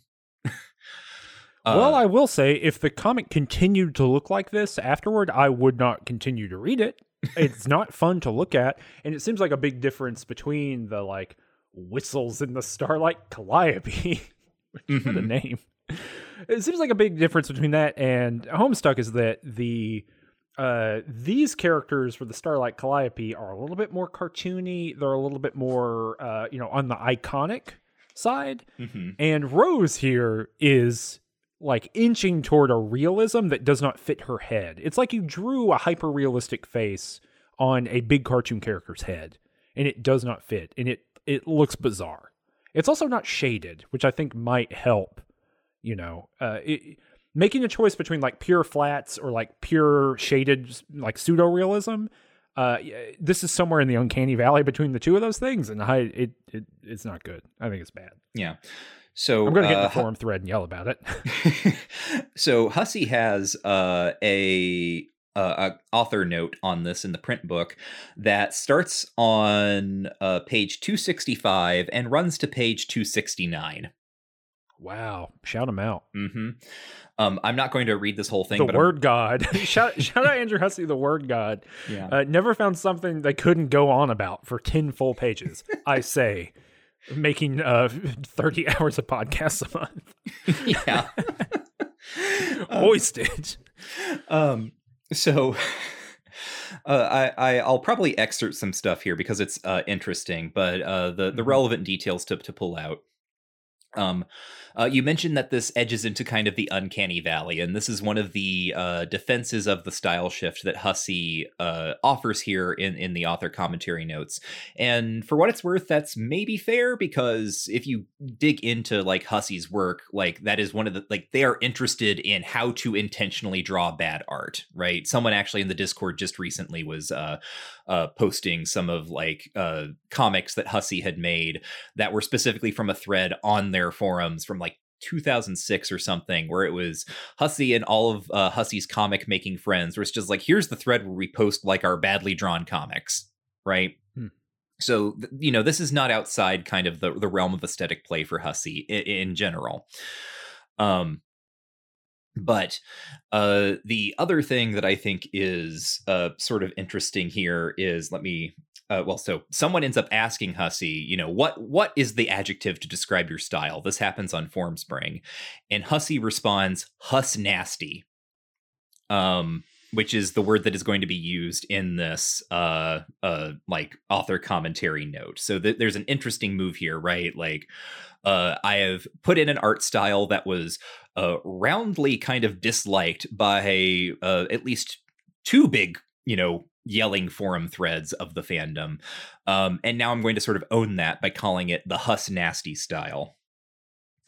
Um, Hussie says, I called it that because it's a bit nasty, isn't it? Kind of a raw, kind of raw, a little over illustrated, and making use of a lot of jagged, aliased pixel edges for a hatching type effect. It was uh, sort of the point to make it a little nasty, kind of aggressively incongruous with the other styles previously established. It is here that I will invoke a concept that I feel was incredibly important to the ongoing production of Homestuck, which I will call a creative power move. But before I go off the deep end about that, it's important to note that the drawings like this are introduced in contrast with the RPG style sprites, blah, blah, blah, blah, blah, blah. Um, that's partly the point here, right? Pointing out that uh, the sprites are also used, right? The comic is quote unquote allowed to do this. Quote, uh, every time uh, HS does something like this, it's widening its own umbrella in terms of what it is allowed to do sty- stylistically, which includes dramatically simplifying and abstracting its forms, uh, which implicitly asks another question Can Homestuck allow itself to go in the other direction, to render characters in higher degrees of definition, regardless of congruity, um, and so on and so forth? So, things to, to note there, right? Hussie is already pointing out uh, something that was clear to me even now, which is that this is a story, uh, or I mean, not even just a story, right? But Homestuck as an object is about like all of the aesthetic enjambment of different styles. Like, I did not need to read this author note to, to to figure that out. It was clear to me by seeing how often it has already happened in this story thus far. Mm-hmm. So on that topic of uh, the the creative power move, uh, so, anytime I felt that certain people were getting overly comfortable with the way they assumed the story needed to be, whether it was the format, narrative structure, or art style, these little power moves were deployed as a means of, quote, pushing back against those forces. Um, it's a way to make frequent statements on the media's versatility, uh, but it also turned out to be a very effective inoculation against too many people uh, getting those overly comfortable, presumptuous feelings about what the story, quote unquote, needs to be in the first place. Uh, the thing to Why outline here, the case. Yeah, yeah. Sorry, go ahead. Oh, I was going to. So I already told you, right? Uh, historical Michael understands that this is all about kind of like style experimentation and and uh, mm-hmm. you know what can I do in in this image in that image. Um, what is weird here about this piece of commentary is Hussie constructing a category of person who very well may have existed. If they're not in the something awful thread, maybe they were on the the official forums, but people who were like, uh, too comfortable with how consistent the art was or something. Well, it seems like something that is consistently coming up in the Hussie author commentary is that if one is too comfortable or too happy with a, a work, the work is bad. Mm-hmm. Like if, if it's just you know I, I don't know where that comes from for Hussie, but that seems to, to be like a really b- bizarre way of approaching your fan base, and maybe that maybe that's like the best way uh, you know that Hussie could find as the, the, fan base grew to create this kind of um, frictional hostile i don't know i don't know what we would call what what you just read if not a hostile response it's mm-hmm. not violent but it certainly is a uh, we are on opposite sides of a war, mm-hmm. and uh, I need to make sure you never get too comfy with what's going on here. And and maybe the maybe you know this is this is my most charitable read of that. Maybe that's a stance you have to come to if so much of the investment in the thing you're making has to do with people wanting to get certain things out of it. Mm-hmm. And so to carve out the space for yourself of what you actually want to be doing as a creator, you have to really set up some hard goalposts of look, sometimes I'm going to have to push beyond this thing and to make sure that you are not uh, hemming me into something that I don't want to be doing. Um, which is something I think that we see with most mass nerd properties now. You know, I'm thinking about things like uh, the Adventure Zone or um, Critical Role, right? The the way that that those works, and I'm just more familiar with the kind of RPG space. I'm not selecting those out of the infinite things. I'm just more familiar with them. But the way that those things interface with their audience, uh, you know, I, I think that it's some places they've run into issues with not drawing clear boundaries, you know, and pushing beyond fan expectation and saying, look, like this is about what we do, and you come here and engage with it sometimes on our terms, even though we're going to be kind to you or or nice about it. Uh, the way that Hussie puts it is is particularly thorny, I think, but uh, maybe is I don't know. I mean, obviously, it, it creates um, certain beneficial relations that help a creator kind of make sure they can assert their own independence. Mm-hmm probably helpful in a general way, but also kind of constructs your audience as your enemy, and mm-hmm. that seems like a bummer. Uh, I don't, I don't, you know, sometimes we get feedback on this show, or you know, uh, I, I, you know, I see occasionally like, oh, why does he hate hate Homestuck? It's kind of a bummer to listen to, or whatever. And it's like, uh, you know, I that's like appropriate. You can feel however you want to feel about it. You know, as an audience, I think that's okay. Um, you know, I I very purposefully come into this show not trying to kind of overcorrect, you know, my emotional reaction or my intellectual reaction to the to the comic. Um, but I could definitely see, you know, even an infinite, you know, orders of magnitude smaller audience, my why you might want to do that, uh, you know, to to save yourself even a little bit of grief uh, somewhere down the line. So I totally get where the impetus comes from, but like I would never conceive of even the person who disagrees with me the most you know, who listens to our show and every time I'm talking thinks, I hate this asshole. He's an idiot. I would never think that that person is my enemy, right? Uh, we're like, we probably 99% of the ch- chance don't know one another, right? And I, mm-hmm. you know, even if you listen to this and you hate every word I say, thanks for listening. I appreciate it. Me too. Uh, I also think that this is kind of a weird uh, tactic to take. So that uh, creative power move that Hussie talked about, uh, that that power is power move, power move, yes. Michael, power move, right? Uh, as if like the audience uh, stands a chance of maybe somehow stealing the narrative from from the person who is creating it. Um, but the other thing like the that the other time that that phrase shows up in the commentary is when Hussie is talking about uh Oh, the the the weird troll breakdown in the previous partisode, right? Uh, mm-hmm. Uh, so when Hussie comes in and like uh, is stuck in the attic and makes the the all the troll romance exposition come through again, uh, Hussie in the commentary is placing that on the same level as uh, putting in a strange new art style that people didn't like, in which may have been because of the way this whole entire thing is phrased, right? It, the, the argument here is not, I tried some style experimentation and people did not like it. Uh, the, it's, I did some style experimentation. Uh, here is how it is actually kind of ugly. Uh, people had a bad reaction to it, uh, and that was all part of the plan like that this was part of me experimenting uh and like it, it is unclear whether or not the the intention here right was to create something off-putting in order to uh establish i mean i guess the intention is very clear right because that is hussie is saying that is what they did but it's a really weird way to go about interacting with your audience.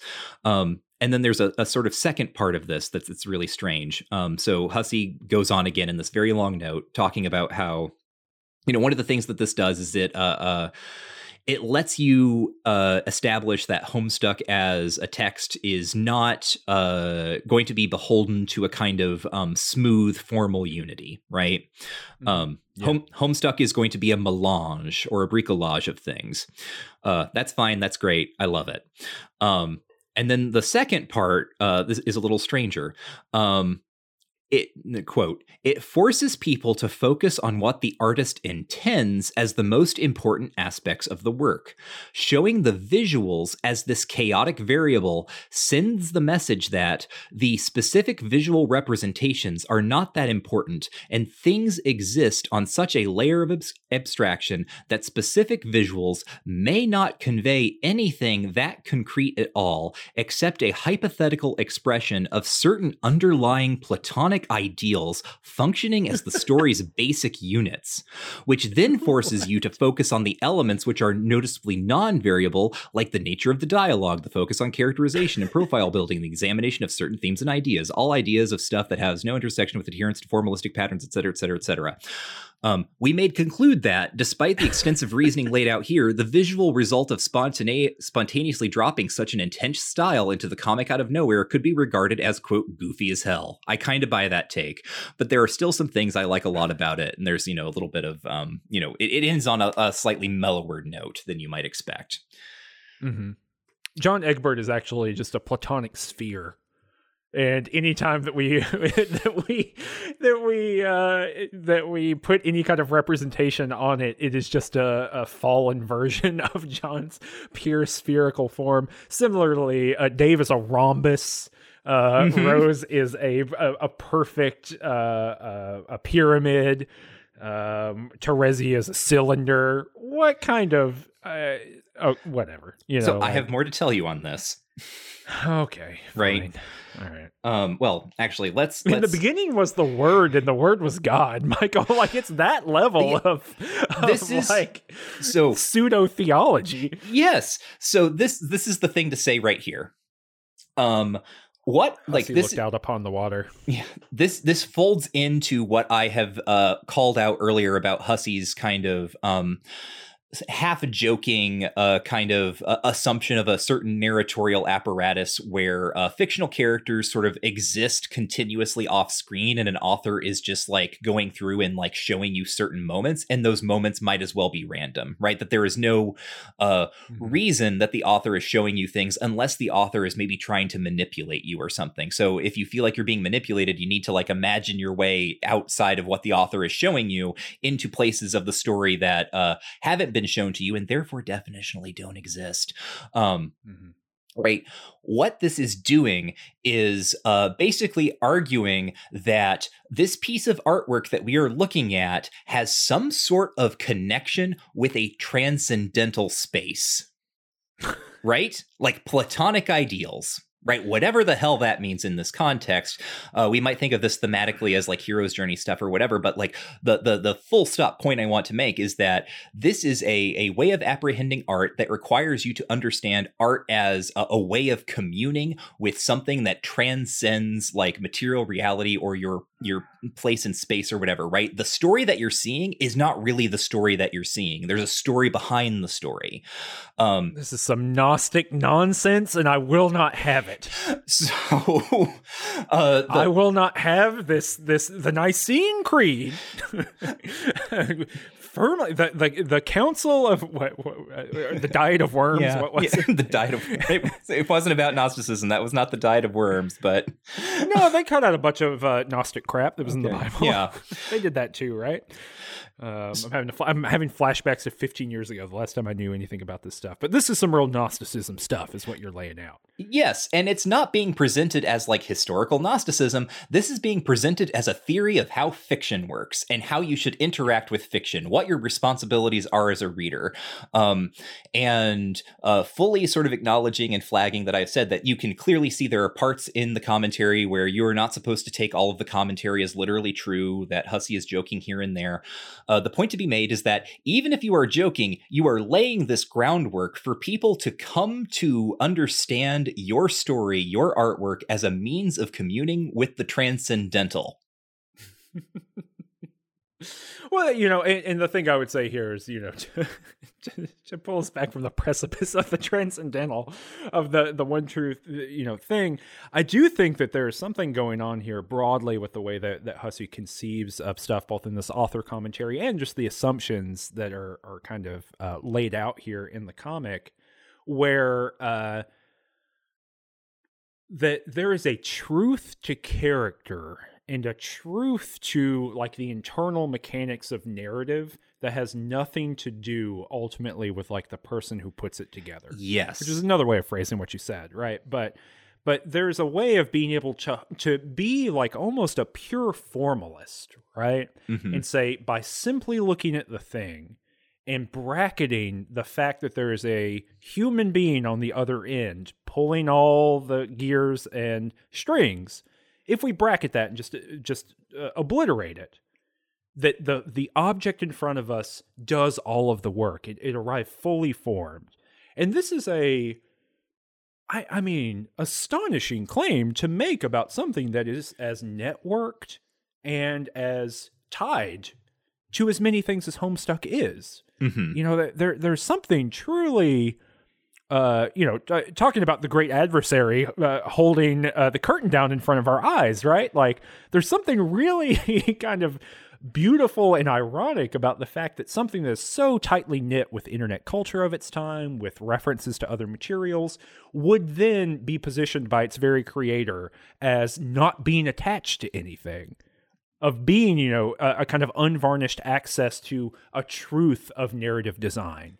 You know, Vriska is her own independent entity running around, and we have to evaluate her as an independent entity rather than than the product of an author who is in conversation with a, a bunch of different things. Mhm. Uh, the the idea that the author of this work would tell us that this thing is hermetically sealed and then able to tell us kind of eternal truths about the way that we access the transcendental, which me saying that right now sounds bonkers. Mm-hmm. that does not sound like a thing I should be saying, but I'm literally just repeating what you have read from the author commentary. The fact that that can happen is just bewildering. That is astonishing. And you know what? Golf clap for you for accomplishing this. Like that's a real maneuver. I, I couldn't do this if I tried. There's no way I could do this if I if I wanted to. Um and and and but then I do think that you set a lot of people up with a reading relation, and, and we've seen that kind of thing, right? And and kind of any time that I'm running into the the Homestuck fandom, I'm I am kind of running into I think a lot of really cool. This is something that's sorry. Let me let me go back to the start of this sentence.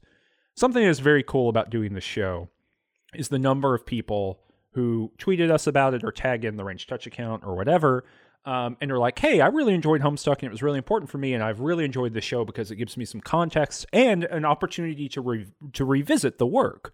Right? I think that's really cool. Uh, I think that's awesome, and and shout out to all of you uh, who are enjoying the show. Thank you for listening. Um, the also interesting thing, though, is that uh, where the friction has come up between our understanding of the work and uh, some fan understandings of the work, which is that it seems like some people really do take Hussie at their word. Mhm. That like th- these are a bunch of just billiard balls bouncing around in a finite space, and Hussie like controls maybe where the uh, you know the camera goes when these balls are pinging around, but ultimately they're independent. They're doing what they do, you know, uh, kind of divine watchmaker style. Hussie has set up the thing and then just watches it go and like is typing out all their interactions because they're so well defined that the interactions kind of flow from them.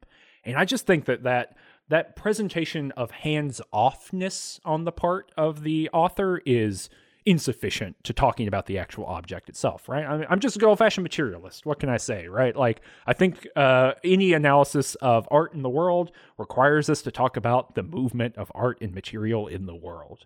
Full stop. There's nothing more than the the material we live in. Unfortunately, uh, we we live in a big old dead universe, and we got to Yep. talk about how it moves around.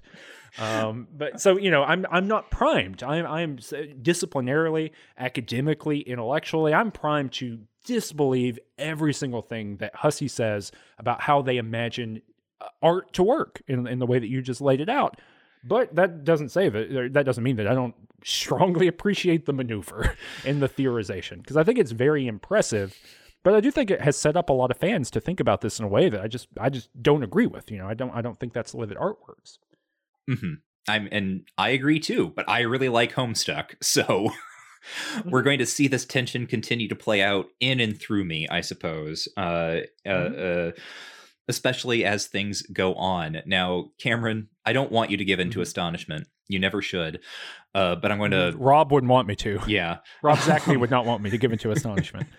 but there's a little bit more to say on this uh, that I'm actually going to like retroactively work back to the beginning of the book in the author commentary, uh, because uh, one of the things that's happening in the author commentary, as I've already said, is Hussie is sort of like treating Homestuck as this finished project, uh, this database where you know I- information is constantly being ported in. Right, characters are being referred to by their names before their names enter into the text, and so on and so forth. Um, this is also starting to happen in the commentary where ideas from the commentary are being like reappropriated to talk about different things. Very early on in this reading, when Kanaya first sees uh, Rose, um, she gets, you know, I've already described kind of what happens in in that situation. Uh, she gets, you know, scandalized, and there's a, a kind of throwaway line um, where uh, Kanaya sort of implicitly thinks of Rose as uh, white as a ghost. So uh, this this happens in kind of the third person Mm. uh, narrative dialogue, the black text that appears uh, below the panels most of the time, um, which is it increasingly or like narratively right uh, as a person who's just reading the story you would be inclined to think that that is just taking uh, kanaya's thoughts and like transcribing them right? Because this character does not exist outside of like the text that is giving us a, a purview into kind of this uh, way of thinking right? Seeing rose and thinking that she is paper white Mhm. this obviously co- Because she is visually for us. She is in fact paper white. Right, or rather, white as a ghost, I should say. Um, this, Yeah. I, I I let Hussie get me here. Um, so Hussie takes this moment in the commentary to focus in on the white as a ghost comment because it obviously uh, is going to be relevant later when we have to talk more about uh, the issues of race in Homestuck, like explicitly as they're going to show up in the text. Um, but already kind of goes against something that Hussie has. Uh, Sort of tried to say, but not really said because it was a, a shitty racist joke about how all the kids are aracial. So, uh, just to read this. Kanaya says Rose is, quote, white as a ghost. Well, Kanaya doesn't. The narrative does, which puts the statement at least one layer removed from actual observation. So, pause, right? There is uh, assumed here a division between a visual representation of the character, or like the character herself, and the textual uh, description of what that character does in the story, right? So, oh, it wasn't Kanaya actually who thought that; it was it was someone else. So, in this obser- so is this observation literally true about Rose? To our eye, her skin definitely appears to be paper white, but then so is her hair, observed to be blonde once. So are her clothes, desk, computer floor, etc. This opens up the question of what here is meant to be understood as literally white versus what is shown as representationally white. Uh, i.e., non literal expressions of blankness that the imagination can fill in as it pleases. This is a pretty interesting avenue of thought involving certain philosophical inquiries into the subject of blankness, how blankness can be visually represented, what blankness means, and whether a truly blank abstraction can even really exist. Uh, focusing on the abstraction issue, the question becomes Is what we're seeing an abstract representation of a general idea with a fungible set of characteristics that remain intrinsically unassigned and therefore are open to interpretation? Or is the presentation meant to be taken literally, with concrete depictions telling us what is truly intended to be taken as unalterable fact and therefore not as open to interpretation? Um, as you might expect, this note goes on for several more pages again.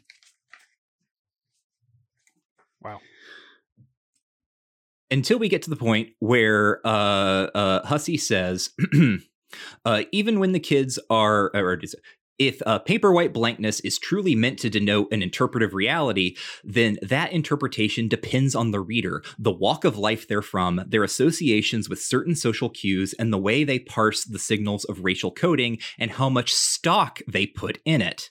If someone has hard ideas about character depictions always needing to be specific and fixed, uh, that there's no such thing as interpretational freedom or reader agency in creating the meaning of the text, then it won't matter if you draw a cartoon face on, on a paper plate and shout, Behold abstraction, they won't get it, let alone accept it, et cetera, et cetera, et cetera. So, this is where we can see uh, this uh, weird platonic worldview coming into service for Hussie to uh, talk around, you know, just the the bit issue of like how Rose is represented as white. Yeah like uh the, the only reason paper whiteness as a category exists is because hussie has posited it and then uh says you know well of course right there are signals in culture. There are visual uh uh, uh codings and things like that. Um but if you are going to look at something and say well this is visually coded uh, this representation is is visually coded uh in this or that way as uh you know uh racially or some other mode um really that turns out to be your problem because you couldn't imagine your way out of it being the thing you assumed it would be the first time you looked at it. All right. okay. Are you all right? I, uh, yeah, just like the theory of artistic representation here is like so corkscrewed around from it really is someone like coming up with a theory of art from first principles. It's like reading like those medieval texts where it's like I'm going to determine now what a duck is. Mhm. and then it's just like pages or, or like uh, uh, this is a better thing of like uh what's the it's the Baring Golden book about werewolves Mhm. uh, of like what is a werewolf all right let's examine everything that we since we know werewolves are probably real Mhm. let's figure out what a werewolf is from first principles and it just like goes off into all kinds of interesting and you know strange theorizations um, but the difference is is that the person doing it here is the producer of a wildly popular webcomic Mhm. Um, and uh, seems to at every turn double down on this very idea Mhm. um, it, uh, yeah, if you read these characters as raced, it's your problem. Seems to be under under theorized on on on Hussie's uh, side. Yeah, it, it's uh just such a uh again hostile, right? It's a hostile relationship Mhm. with the reader uh where it Hey, what about uh, Bill Cosby? By the way, oh, I mean, you know, Bill Cosby is Bill Cosby pl- platonic? is Bill Cosby a platonic form, and we don't have to think about Yeah, it? Bill Cosby shows up in this comic as a drawing, and uh, guess what? He's got brown skin, right? Like, Yeah. uh, and sort of the the argument that gets uh, Hussie out of this is that, well, you know, Bill Cosby is Bill Cosby. Uh, he gets to sort of, I guess, platonically exist on his own as something outside the text. Uh, but the kids are the main characters, and one of the things that I didn't mention about the Huss Nasty style that we get to see now is that the kids don't have, uh, well, Rose in particular has. Uh, uh, eye colors that, or yeah, her eye color matches her text. Uh, it's like purple or Mhm. lavender, um, which is you know obviously non-naturalistic. And sorry to spoil this for you, Cameron, but uh, Terezi I think has actually already gestured to it. Uh, Dave has red eyes, so. Right. So, like, Hussie is like saying these characters have these particular physical details, and then seems to be trying to sort of like uh, uh, wedge it around such that uh, none of the details we get, none of the physical details we get about these kids are uh, really the true matter of how these kids are or look, right? They are platonic ideals beyond the ability for description. Uh, Mhm. Because look how look how non-naturalistic their eye colors are right so you're going to say that they're they're white people because they have purple eye, purple and red eyes um Can I do a, can I do a fun thing for you? This is for this is fun for everyone playing along at home. okay Okay, you ready? You got your little app in front of you. Everyone get your little app in front of you if you want. okay You don't have to. You can do it later if you want to. mm-hmm. Type in 2766. okay That's the last 30 minutes of what we talked about.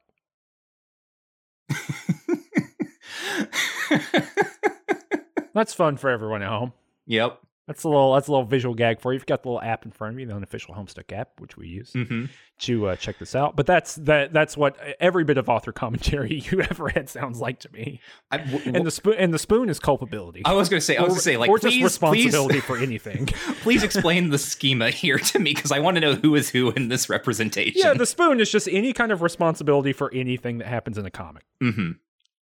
yep And uh and the the other object uh is uh Andrew Hussie and the poster is me. mm-hmm. yeah I guess I'm I'm I'm, the little cow hand that's holding the the thing of baby Mm. food Yeah. The uh well uh is that all you had to say about that? Yeah, I just wanted to point out that uh Hussie, like again, Hussie has kind of these various positions that they will take. Um, whether or not it's convenient, and this is how these uh, positions kind of like lock together, right? Uh, this this uh, sort of uh, Gnostic Platonic way of uh, presenting fictional texts, that way of that sort of philosophical outlook, uh, while it might seem charming, right, to imagine that there is something transcendental beyond our art, uh, can also be used as a tool to warp around and be like, and here's how uh, the real problem with race is that you just need to learn not to see it. Yep. Uh right in the middle of the Obama years. Mm-hmm. 2010 is a really interesting year to say, hey, maybe you shouldn't think about race so much. Don't you think?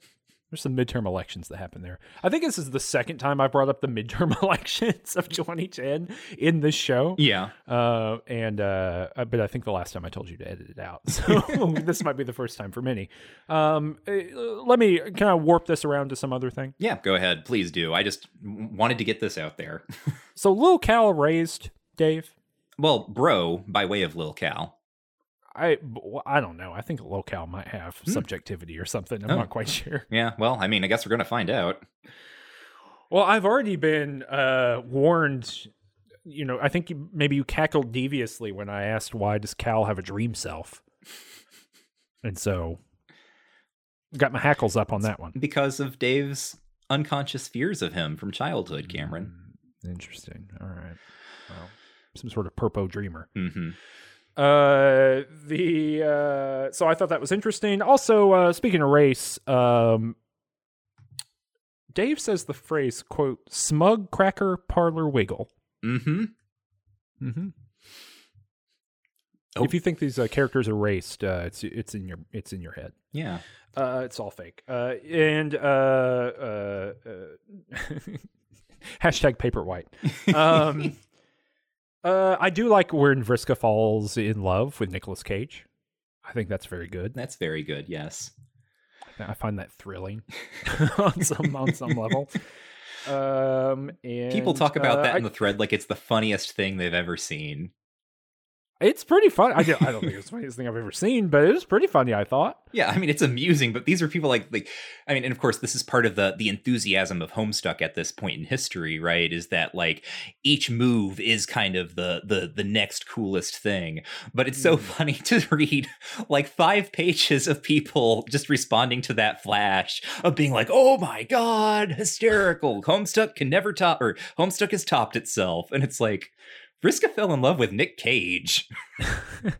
the uh I, which is a very act 1 gag. Yeah.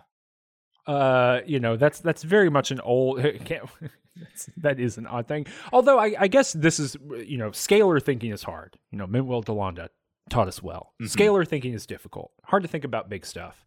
And I guess something that is probably hard to wrap your mind around, but a thing that maybe is helpful for us going forward and not your the you know the the, the platonic your not your mm-hmm. your mm-hmm. this is our transcendental yeah the transcendental your uh that every gag in homestuck is someone's favorite gag in homestuck mm-hmm. which is wild to think about but makes sense uh, you know at a certain scale you know a, every frame of jurassic park is someone's favorite frame if you think about it that way. Oh, that's pretty wild. That's a good comparison. Uh, I um, I, I, something I think is really interesting here. We've already talked about it a little bit, but it's during the conversation between Dave and John and uh, Karkat. Mm-hmm. And it is when it's it's the place where they're talking about the the shipping and pairings and all that kind of stuff.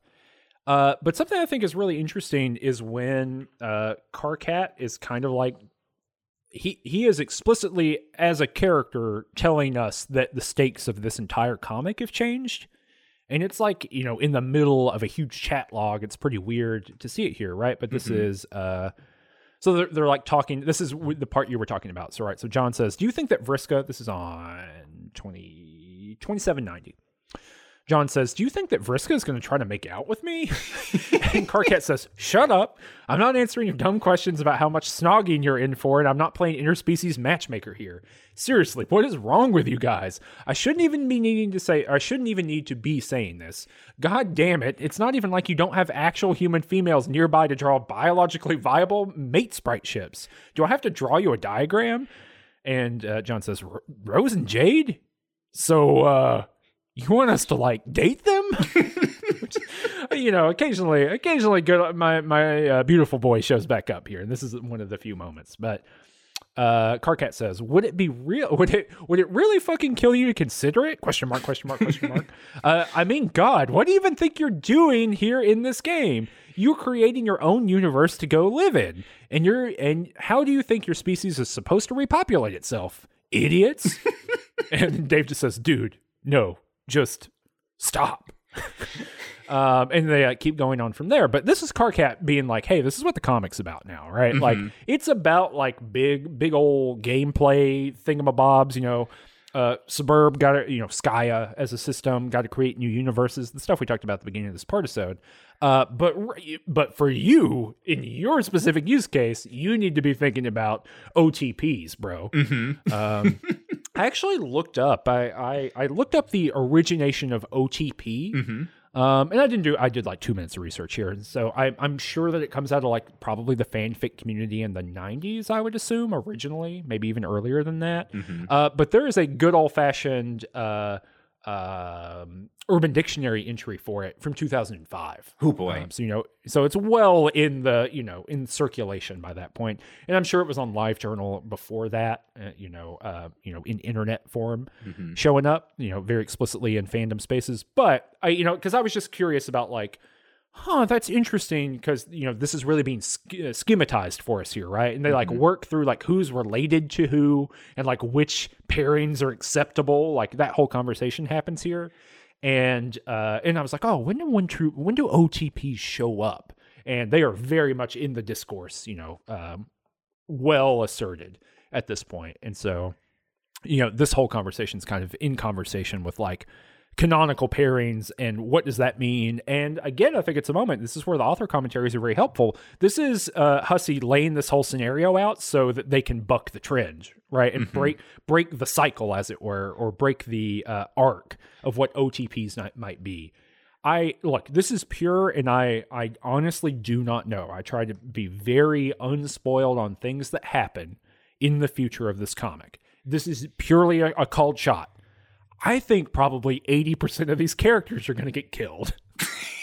and it's going to blow up. I think all kinds of people are going to have relationships with one another and then Hussie is going to kill a huge number of them and obliterate that whole system because they're they're so interested in schematics and who can fit with who here. The only logical outcome based on all the stuff that you have have provided with the commentary is that the entire system itself has to be obliterated and the only way to obliterate that system is by literally eliminating the capacity for pairing. So I'm going to say that a bunch of characters are going to die. We'll see. You want to talk about juggalos? Uh, what do you have to say about Juggalos? Oh, Gamzee's so sad. Yeah, Gam Gamzee's Gamzee's pretty upset by learning that ICP is real.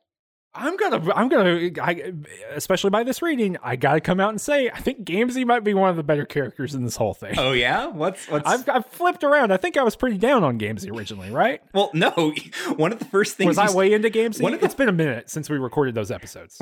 I love the listener who's probably like uh, who's just come in and is like hearing all of these kind of in close succession, Yeah. so they can know that just two partisodes to, ago, I said that one of the things you did was like uh, message me and say that Gamzee is both uh, incredibly stupid and one of the best conceived characters in this comic. Oh, okay. Uh, yeah. Oh, absolutely, absolutely. Yeah, the conceived part for sure. Like, uh, and I think I explained that in one of the partisodes, right? Where Yeah. it's like he is so singular in his thing.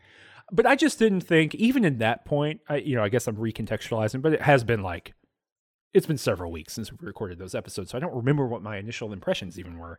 Uh, but uh, I, I just feel like the ceiling on Gamzee seemed pretty low. Mm-hmm. You know, like what could Gamzee really do? Uh huh. He's he's an ICP joke, right? and yet he's really paying off dividends. it's paying off dividends in the same way. You know, all the way back. You, you know, I said that it seems like one of the reasons that people like Dave is that he has a lot of space he could cover. Mhm. You know, the the uh, he starts pretty low, and uh, it, it- you know, as a, as a character, it doesn't seem like he could do a lot of stuff. But I guess you know he has a lot of.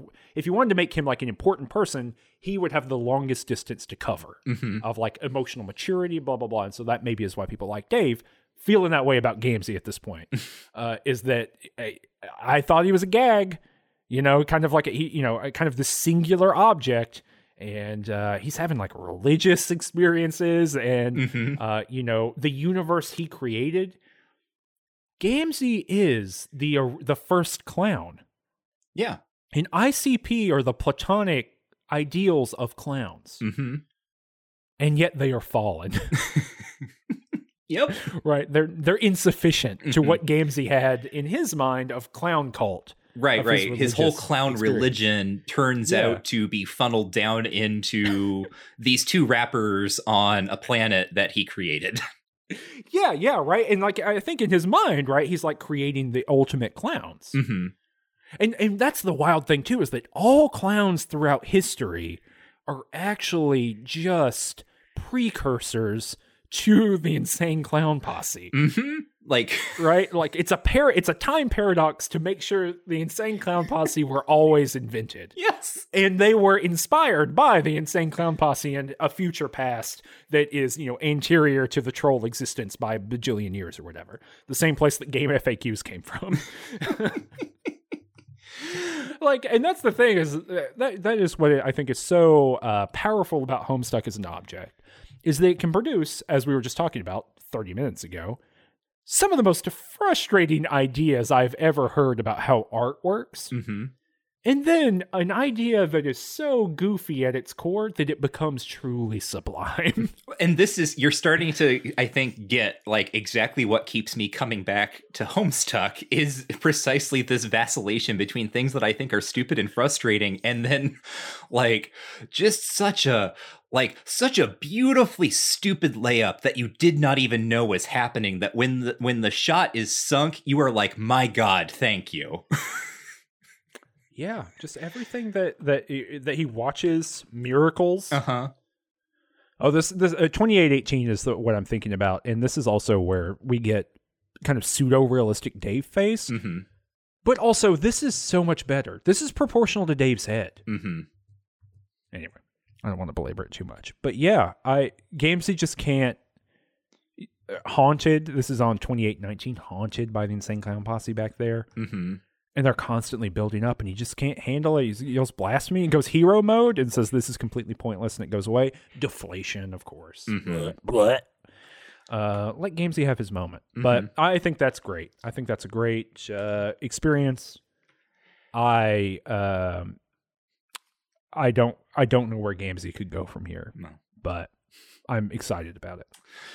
Uh, Homestuck made this world, Cameron. this is probably Is Gamzee okay? Homestuck made this world, so Gamzee is Thor, who is a central character and then goes away and then becomes a joke character. But then the ability to transcend like a bunch of shitty jokes is what makes uh Gamzee so powerful as a character in the final calculus. Let's check back in on that at the end of the year when we're finishing this comic. Okay. Just a couple of uh, uh, things to note here at the end. Uh, New York City Comic Con happens during this this span of pages, Mm. um, and Hussie has a booth there. Uh, and there is a kind of uh, small bit of drama wherein a bunch of Homestuck fans come up and all together sing "How Do I Live" to Hussie, uh, right there on That's the convention awful. floor. Yeah, That's an awful thing. I hate that. Everyone in the something awful thread is like, "Oh my god, why are fans so embarrassing?" Uh, this is funny because this is fairly early on in this chunk of pages, and by the end of this chunk of pages, people are arguing about like ships and stuff to the extent that people are like, "Why do we keep talking about the fandom?" And someone quotes that and replies, "Like we are talking about the fandom because we are we are the fandom." like we like the you know the, the the worlds have been melded uh to that extent. But here at the beginning everyone is like oh my god how embarrassing fans are. How could you do that to go uh sing to a creator in person? Um and then hussie ends up having a Formspring about it uh, where they're actually like quite magnanimous uh, in saying like you know I mean you know it's it's a weird thing but like I thought it was nice they did that because they liked my comic and I had other uh, artists coming up to me afterwards saying that they didn't have fans like that and I thought that was pretty special. Yeah, well, yeah, that's totally fine. I, I, uh, cool. Yeah, but it, I would find that mortifying. uh, if if anyone in uh in the Ranged Touch of hers uh sings to me, I will walk away. I will not accept it. Uh, another piece of so people start talking about troll sonas now, which are you know your troll mm. personas. Um, yep. Uh, these have been happening since the troll arc started, but there is actually kind of a delay uh, in them working their way into the something awful thread. We actually have someone being like, "Wait, what's a troll sona?" and then Ooh. within a few pages, everyone's posting their troll sonas.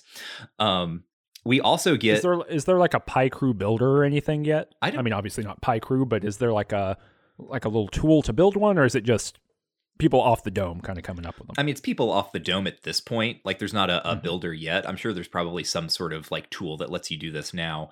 Um, mm-hmm. Another fun piece of fan art that I just uh, sent to you to to look at, and this comes from someone who is posting in the thread. This is original fan art. Um, this is the first documented instance I have been able to find. I'm sure this might have probably happened earlier on the um, official forums or in some other fan space, but on the uh, Something Awful forums, this is the first instance of something that I really remember for whatever reason. This is a blood swap where the artist takes the various troll characters and then redesigns them as if in this instance right uh what if uh gamzee instead of being his caste was the same caste as nepeta right what if he was like the weird cave cat fan troll person and then redesigns accordingly. Um, this also has designs for the trolls as if they were humans. Uh, so uh, the schematic nature of Homestuck for in terms of fan engagement is paying dividends now because we're getting all of these weird like uh, alternative never could have been versions of characters right? Like mm-hmm. what if these trolls had different blood types? Or what if the trolls were humans? Or what if the the human kids were trolls? What would they look like?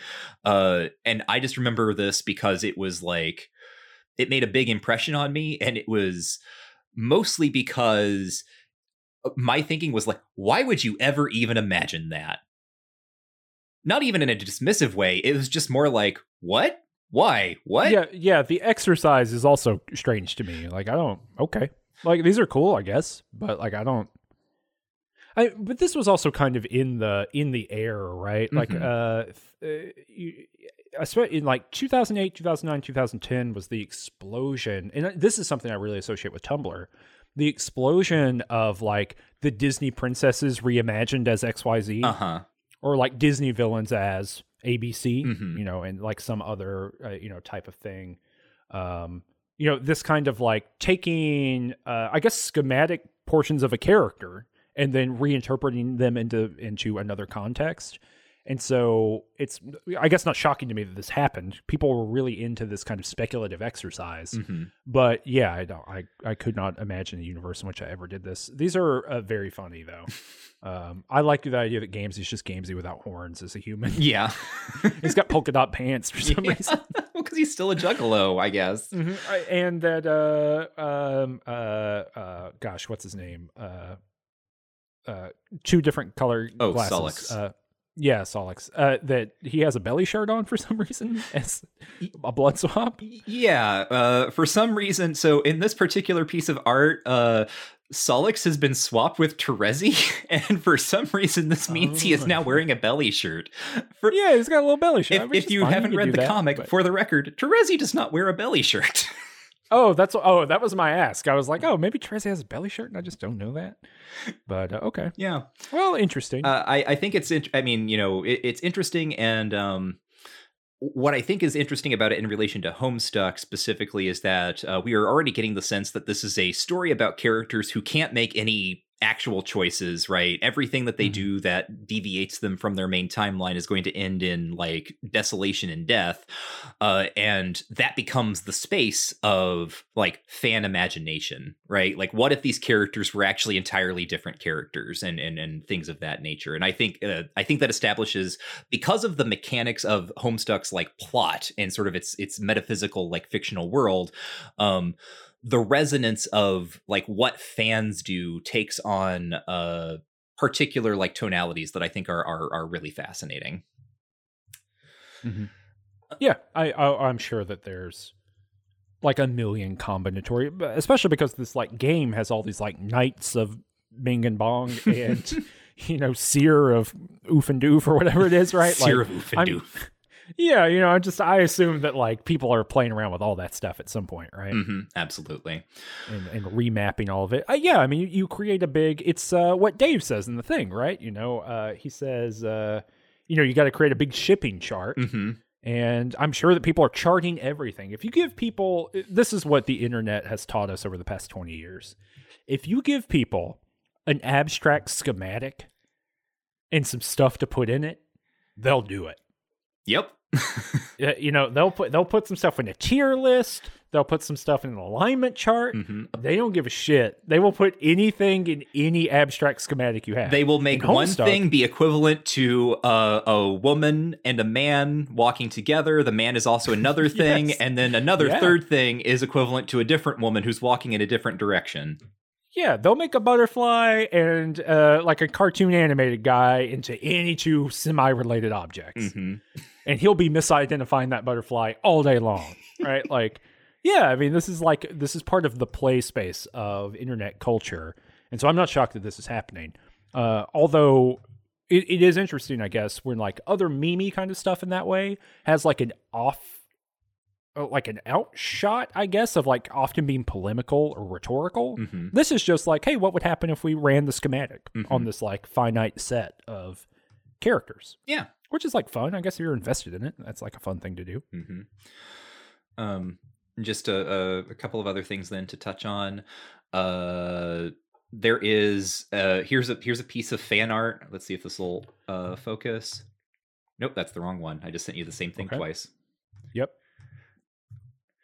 Uh, people are like, you know, what, what's what's the deal with Vriska? Why is Vriska suddenly such a uh, important character? Like, why is she constantly being shoehorned in here? And uh the sort of half ironic fan response is that like well obviously Hussie is in love with Vriska so this is kind of a, a, a thing that's going on right now uh and here is some fan art of and someone asked in the in the discord right to what degree are people drawing fan art of Hussie well here you go Yeah. here is fan art of Hussie imagining uh being married to Vriska uh Dave Sprite is officiating and Lil Yeah, Cal is the what- best man That's what I'm laughing at. I'm laughing at Dave Sprite being the officiant for some reason. That's really funny. Yeah, uh, yeah. Someone in the Discord was asking if uh, people were making uh, like r- a real person fic about Hussie, and maybe we need to hold on to that for a little bit longer, hmm um, uh, to to till we get a little bit further along. Um, but but we will come back to it at some point. But yeah, I'm yeah. I mean, as soon as Vriska showed up, it became pretty clear to me that this was like a pet character. Vriska doesn't operate like Sollux, right right? like if you if you if you're thinking about like the ways that characters can kind of walk across uh, a work, right? Like anytime that Vriska is involved, we are getting a lot of Vriska. Mhm. Anytime Sollux is involved, we get uh, kind of some other people and what they're doing. Um, oh, I guess we should talk a little bit briefly about that walk around. Uh, didn't care for it. Not for me. yeah, I don't like any of these walk arounds. yeah. No, the walk the walk around is fascinating. People love it uh, at the time. Oh, of course. right. Yeah. Uh, in the time between, like, in the five days, someone does the math in the thread. In the five days between that walk around going live and five days later, uh, there are thirteen hundred posts in the thread. Hmm. Yeah. Wow. So qu- quite a bit. Um, uh peop- and it's really it's what we've described uh previously in walkarounds which is to say you can just sort of skip it and everything that's important is going to be backfilled for you because it can't really control your experience uh, what it does do is it allows this kind of lateral space for a lot of character interaction so for instance um, someone we haven't talked a lot about Feferi, uh, has a, a, couple of good moments in that uh, walk around where basically she like pranks Vriska like it turns out that Vriska is actually really bad at reading irony when Feferi is doing it. Um, and so there's just like this moment where this character who doesn't get to do much uh, otherwise, you know, gets a little bit over on uh, this character who's doing a whole lot in terms of the main plot. Um, there are also like lots of little like secrets and stuff hidden in it. People spend days trying to figure out how to uh, access all the conversation, how to hundred percent it, right? Yeah. Um, uh, the artwork is really cool. I think, right? Mm-hmm. Hussie has brought in, uh, you know, out people from the art team uh, to make these talk sprites. Uh, not just the little uh, walk around Earthbound sprites, but like actual animated uh, sprites of the characters, like dialogue portraits um, that look really, really good. Oh yeah, they're they are like Super Nintendo quality. Mm-hmm. It's like it's it's wild stuff, right? The the fact, and I remember, you know, when this uh, launched, like part of what was so uh, incredible about it was that like this was just some web comic I was reading last year. And now here we are. We have this high quality like sprite uh, artwork going into uh, a it a game i guess. Again we don't we never want to get into hard definitions of what is or isn't a game but like there's there's like an endpoint to this but it doesn't really matter because it is just kind of like a bunch of dialogue trees for you to see all this character interaction and kind of expand those uh, arenas of characterization. Mm. no you could say it michael. Andrew hussie invented the walking sim. It's okay. Yes. The uh i mean no it's it's super impressive. I mean you know even if you look at i think what i don't remember what year i did it. It might have been 2013, 2014, somewhere in there, you know, I made a uh, Breaking Bad game for uh, Gameological, mm-hmm. Gameological Society. Uh, and uh, John Teti, the editor there, had been making, uh, had been commissioning work every year, you know, to, for these little like online games that were kind of like year in review games. And so they were pretty quickly made, you know, over the course of two or three weeks, and they had to run on a web page and stuff like that. The year I did it, um, a bunch of people pulled out or you know were scheduling issues or whatever so i did one and i forget who the other person is who who did one but they did a uh, uh, uh, basketball game for i think it might have been the year that dennis rodman went to north korea mm-hmm. And so it was a game about dennis rodman playing basketball in north korea uh, like just a you know a little little little goofy pixel art game, and similarly mine was like a little goofy pixel art game about Breaking Bad. But I say all that to say that was several years after this, and we had access to much easier tools. Well, I mean, I guess they had access to Flash, but uh, much faster like deployment on the internet tools, and you know, internet capability was a little bit more. Um, I don't know, easier to handle things like that. Mm-hmm and uh, the things that we were making and the things that were going up on Gameological and those end of year things were less impressive than this, uh, you know, uh, technologically. So mm-hmm. yeah, this is a. I, I'm, I'm uh, I was really impressed by like the thing that this is, especially for when it came out. Mm-hmm. Um, just a, a, final, I guess, couple of historical notes. In late September, um, the fan art thread on the official forums bans uh, depictions of pregnant children because someone posted uh, a picture of a pregnant Equius. Uh huh. Uh-huh. I, I, love how you have no idea where this is going, but there are so many people listening who know exactly where we're heading now. I have no idea where this could be going. So a, a couple of weeks later, uh, a, a, a fellow named uh, Toby Radiation Fox. Oh, okay. Uh, wonders aloud I wonder I wonder if the pregnant child ban uh, in the fan art thread applies to fan music. And so then creates a uh, rock opera shitpost uh, called The Baby Is You about John being told by uh, Dave that Dave is pregnant and the baby that he's pregnant with is John, and he ha- John has to get him to the hospital to deliver the baby. It's it's like Jesus. it's it's a total shit post. Uh, it's yeah. you know I wouldn't recommend going listening to it because it's like very much 2010s, like sort of a little bit edgy shit post. Um, Yeah.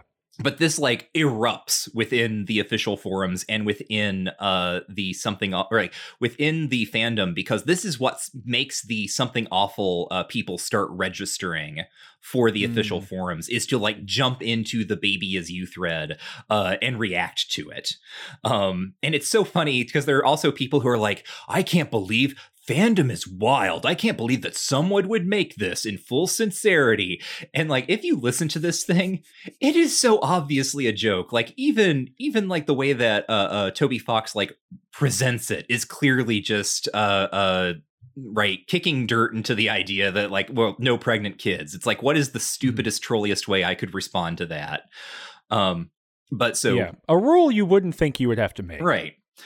Um so that I, this i mentioned this just because it's kind of like a, a a hallmark of like homestuck fan community development because i think this is also something that uh, it, radiation has already made music for for the comic. It's already shown up. People like that. But i think in terms of uh, establishing toby fox as a personality um, who is going to interact with this fan base or a fan base uh, this is kind of a critical inflection point for that right Yeah, I think that once any any audience size, especially on the internet, gets large enough, there is no joke that you can make that will not be taken as deathly serious by someone. mm-hmm. Um, and you know that gets commented on quite often on frequent or uh, quite quite commented on quite frequently. Ooh, that's a hard one for me. Uh, on on Twitter, right, where it's like it, you know if you uh, if you have a tweet that goes over like a hundred retweets, you will inevitably get these responses that are are either willfully or accidentally misreading you in ways that are like unthinkable in the moment of tweeting it right? Like mm-hmm. i i never could have gotten there in a thousand years. And you know this is a good early use case or maybe not early but a good example case of that kind of phenomenon of like once once a piece of culture or anything like it becomes mass enough the variety of human experience is wide enough that anything could happen I'm sure we're going to get there. I'm sure we're going to have some some truly exciting experiences with that. That is interesting that they made that song. Uh, this is also the era of like the constant novelty song. Like everyone believed after the advent of YouTube in particular, Mhm. and like as YouTube really spun up and got more and more popular, uh, everyone believed they were Weird Al. yeah And so i- i- it's not surprising to me that someone, I mean, I don't think Toby Fox is like a Weird Al person, but the idea of like, I'll make a novelty song Mhm. poking at this thing, real common oh yeah at that at that time. This is literally uh, the era of auto tune the news. Like the oh yeah. I mentioned back during Gamzee's intro that we had uh like that sort of spring or whatever we had the double rainbow uh guy like Mhm. posting this reaction video to seeing like two rainbows in the sky and then that gets auto tuned and reformatted into a song that goes viral. Um I'm linking to you Cameron the YouTube animation uh where Gamzee sings this. Um I'm good. I'm not going to look at that. you don't have to, but I'm just doing it anyway. Uh, but yeah, Mhm. right. Like this is it is exactly what you're saying, right? Uh, we can make novelty songs about every single current event, and that's never going to get tiring. We could do that probably forever. Has that stopped at this point? I think TikTok has killed it. Yeah. Thankfully. No, now we're all just uh, sea shanties and complaining about sea shanties. Yeah, well, because I the last one that I can think of that was like truly mass, you know, really like was the level of these kinds of things from from this time period was like four or five years ago, right? It was um uh hide your wife, hide your kids, that whole thing. Oh, that was about the same time as the um, uh, the double rainbow thing. Is that true? Did that happen a full ten years ago? Yeah, and I just think it happened in like 2017 because I remember specifically of uh, a a person that I knew who was constantly singing that during like a we were kind of running a summer session of like a little like kids summer camp thing. We were both counselors. Um, but the friend was constantly singing that, and I was also reading Homestuck. Well, all of uh, time and space all at once. Uh huh. I don't know what to tell you. uh, well, then I can't think of one that more recent than that. But I, I feel like Vine and then TikTok uh, hampered those like novelty songs in a way. hmm But maybe not. Maybe I just made that up. Well, Maybe that's just like my own experience. That uh, maybe I've I've tuned out of the uh, novelty song world. Well, that wraps it up. Uh, next time we will continue with episode five, and we are going to continue reading Act Five, uh, Act Two, uh, with episode two of episode five. Uh, we're reading until page 3087. That's what you need to know. So uh, read up until then. Uh, we will see you back here in two weeks, and we will have more Homestuck to talk about. Uh, parting words of wisdom, Cameron. That's it.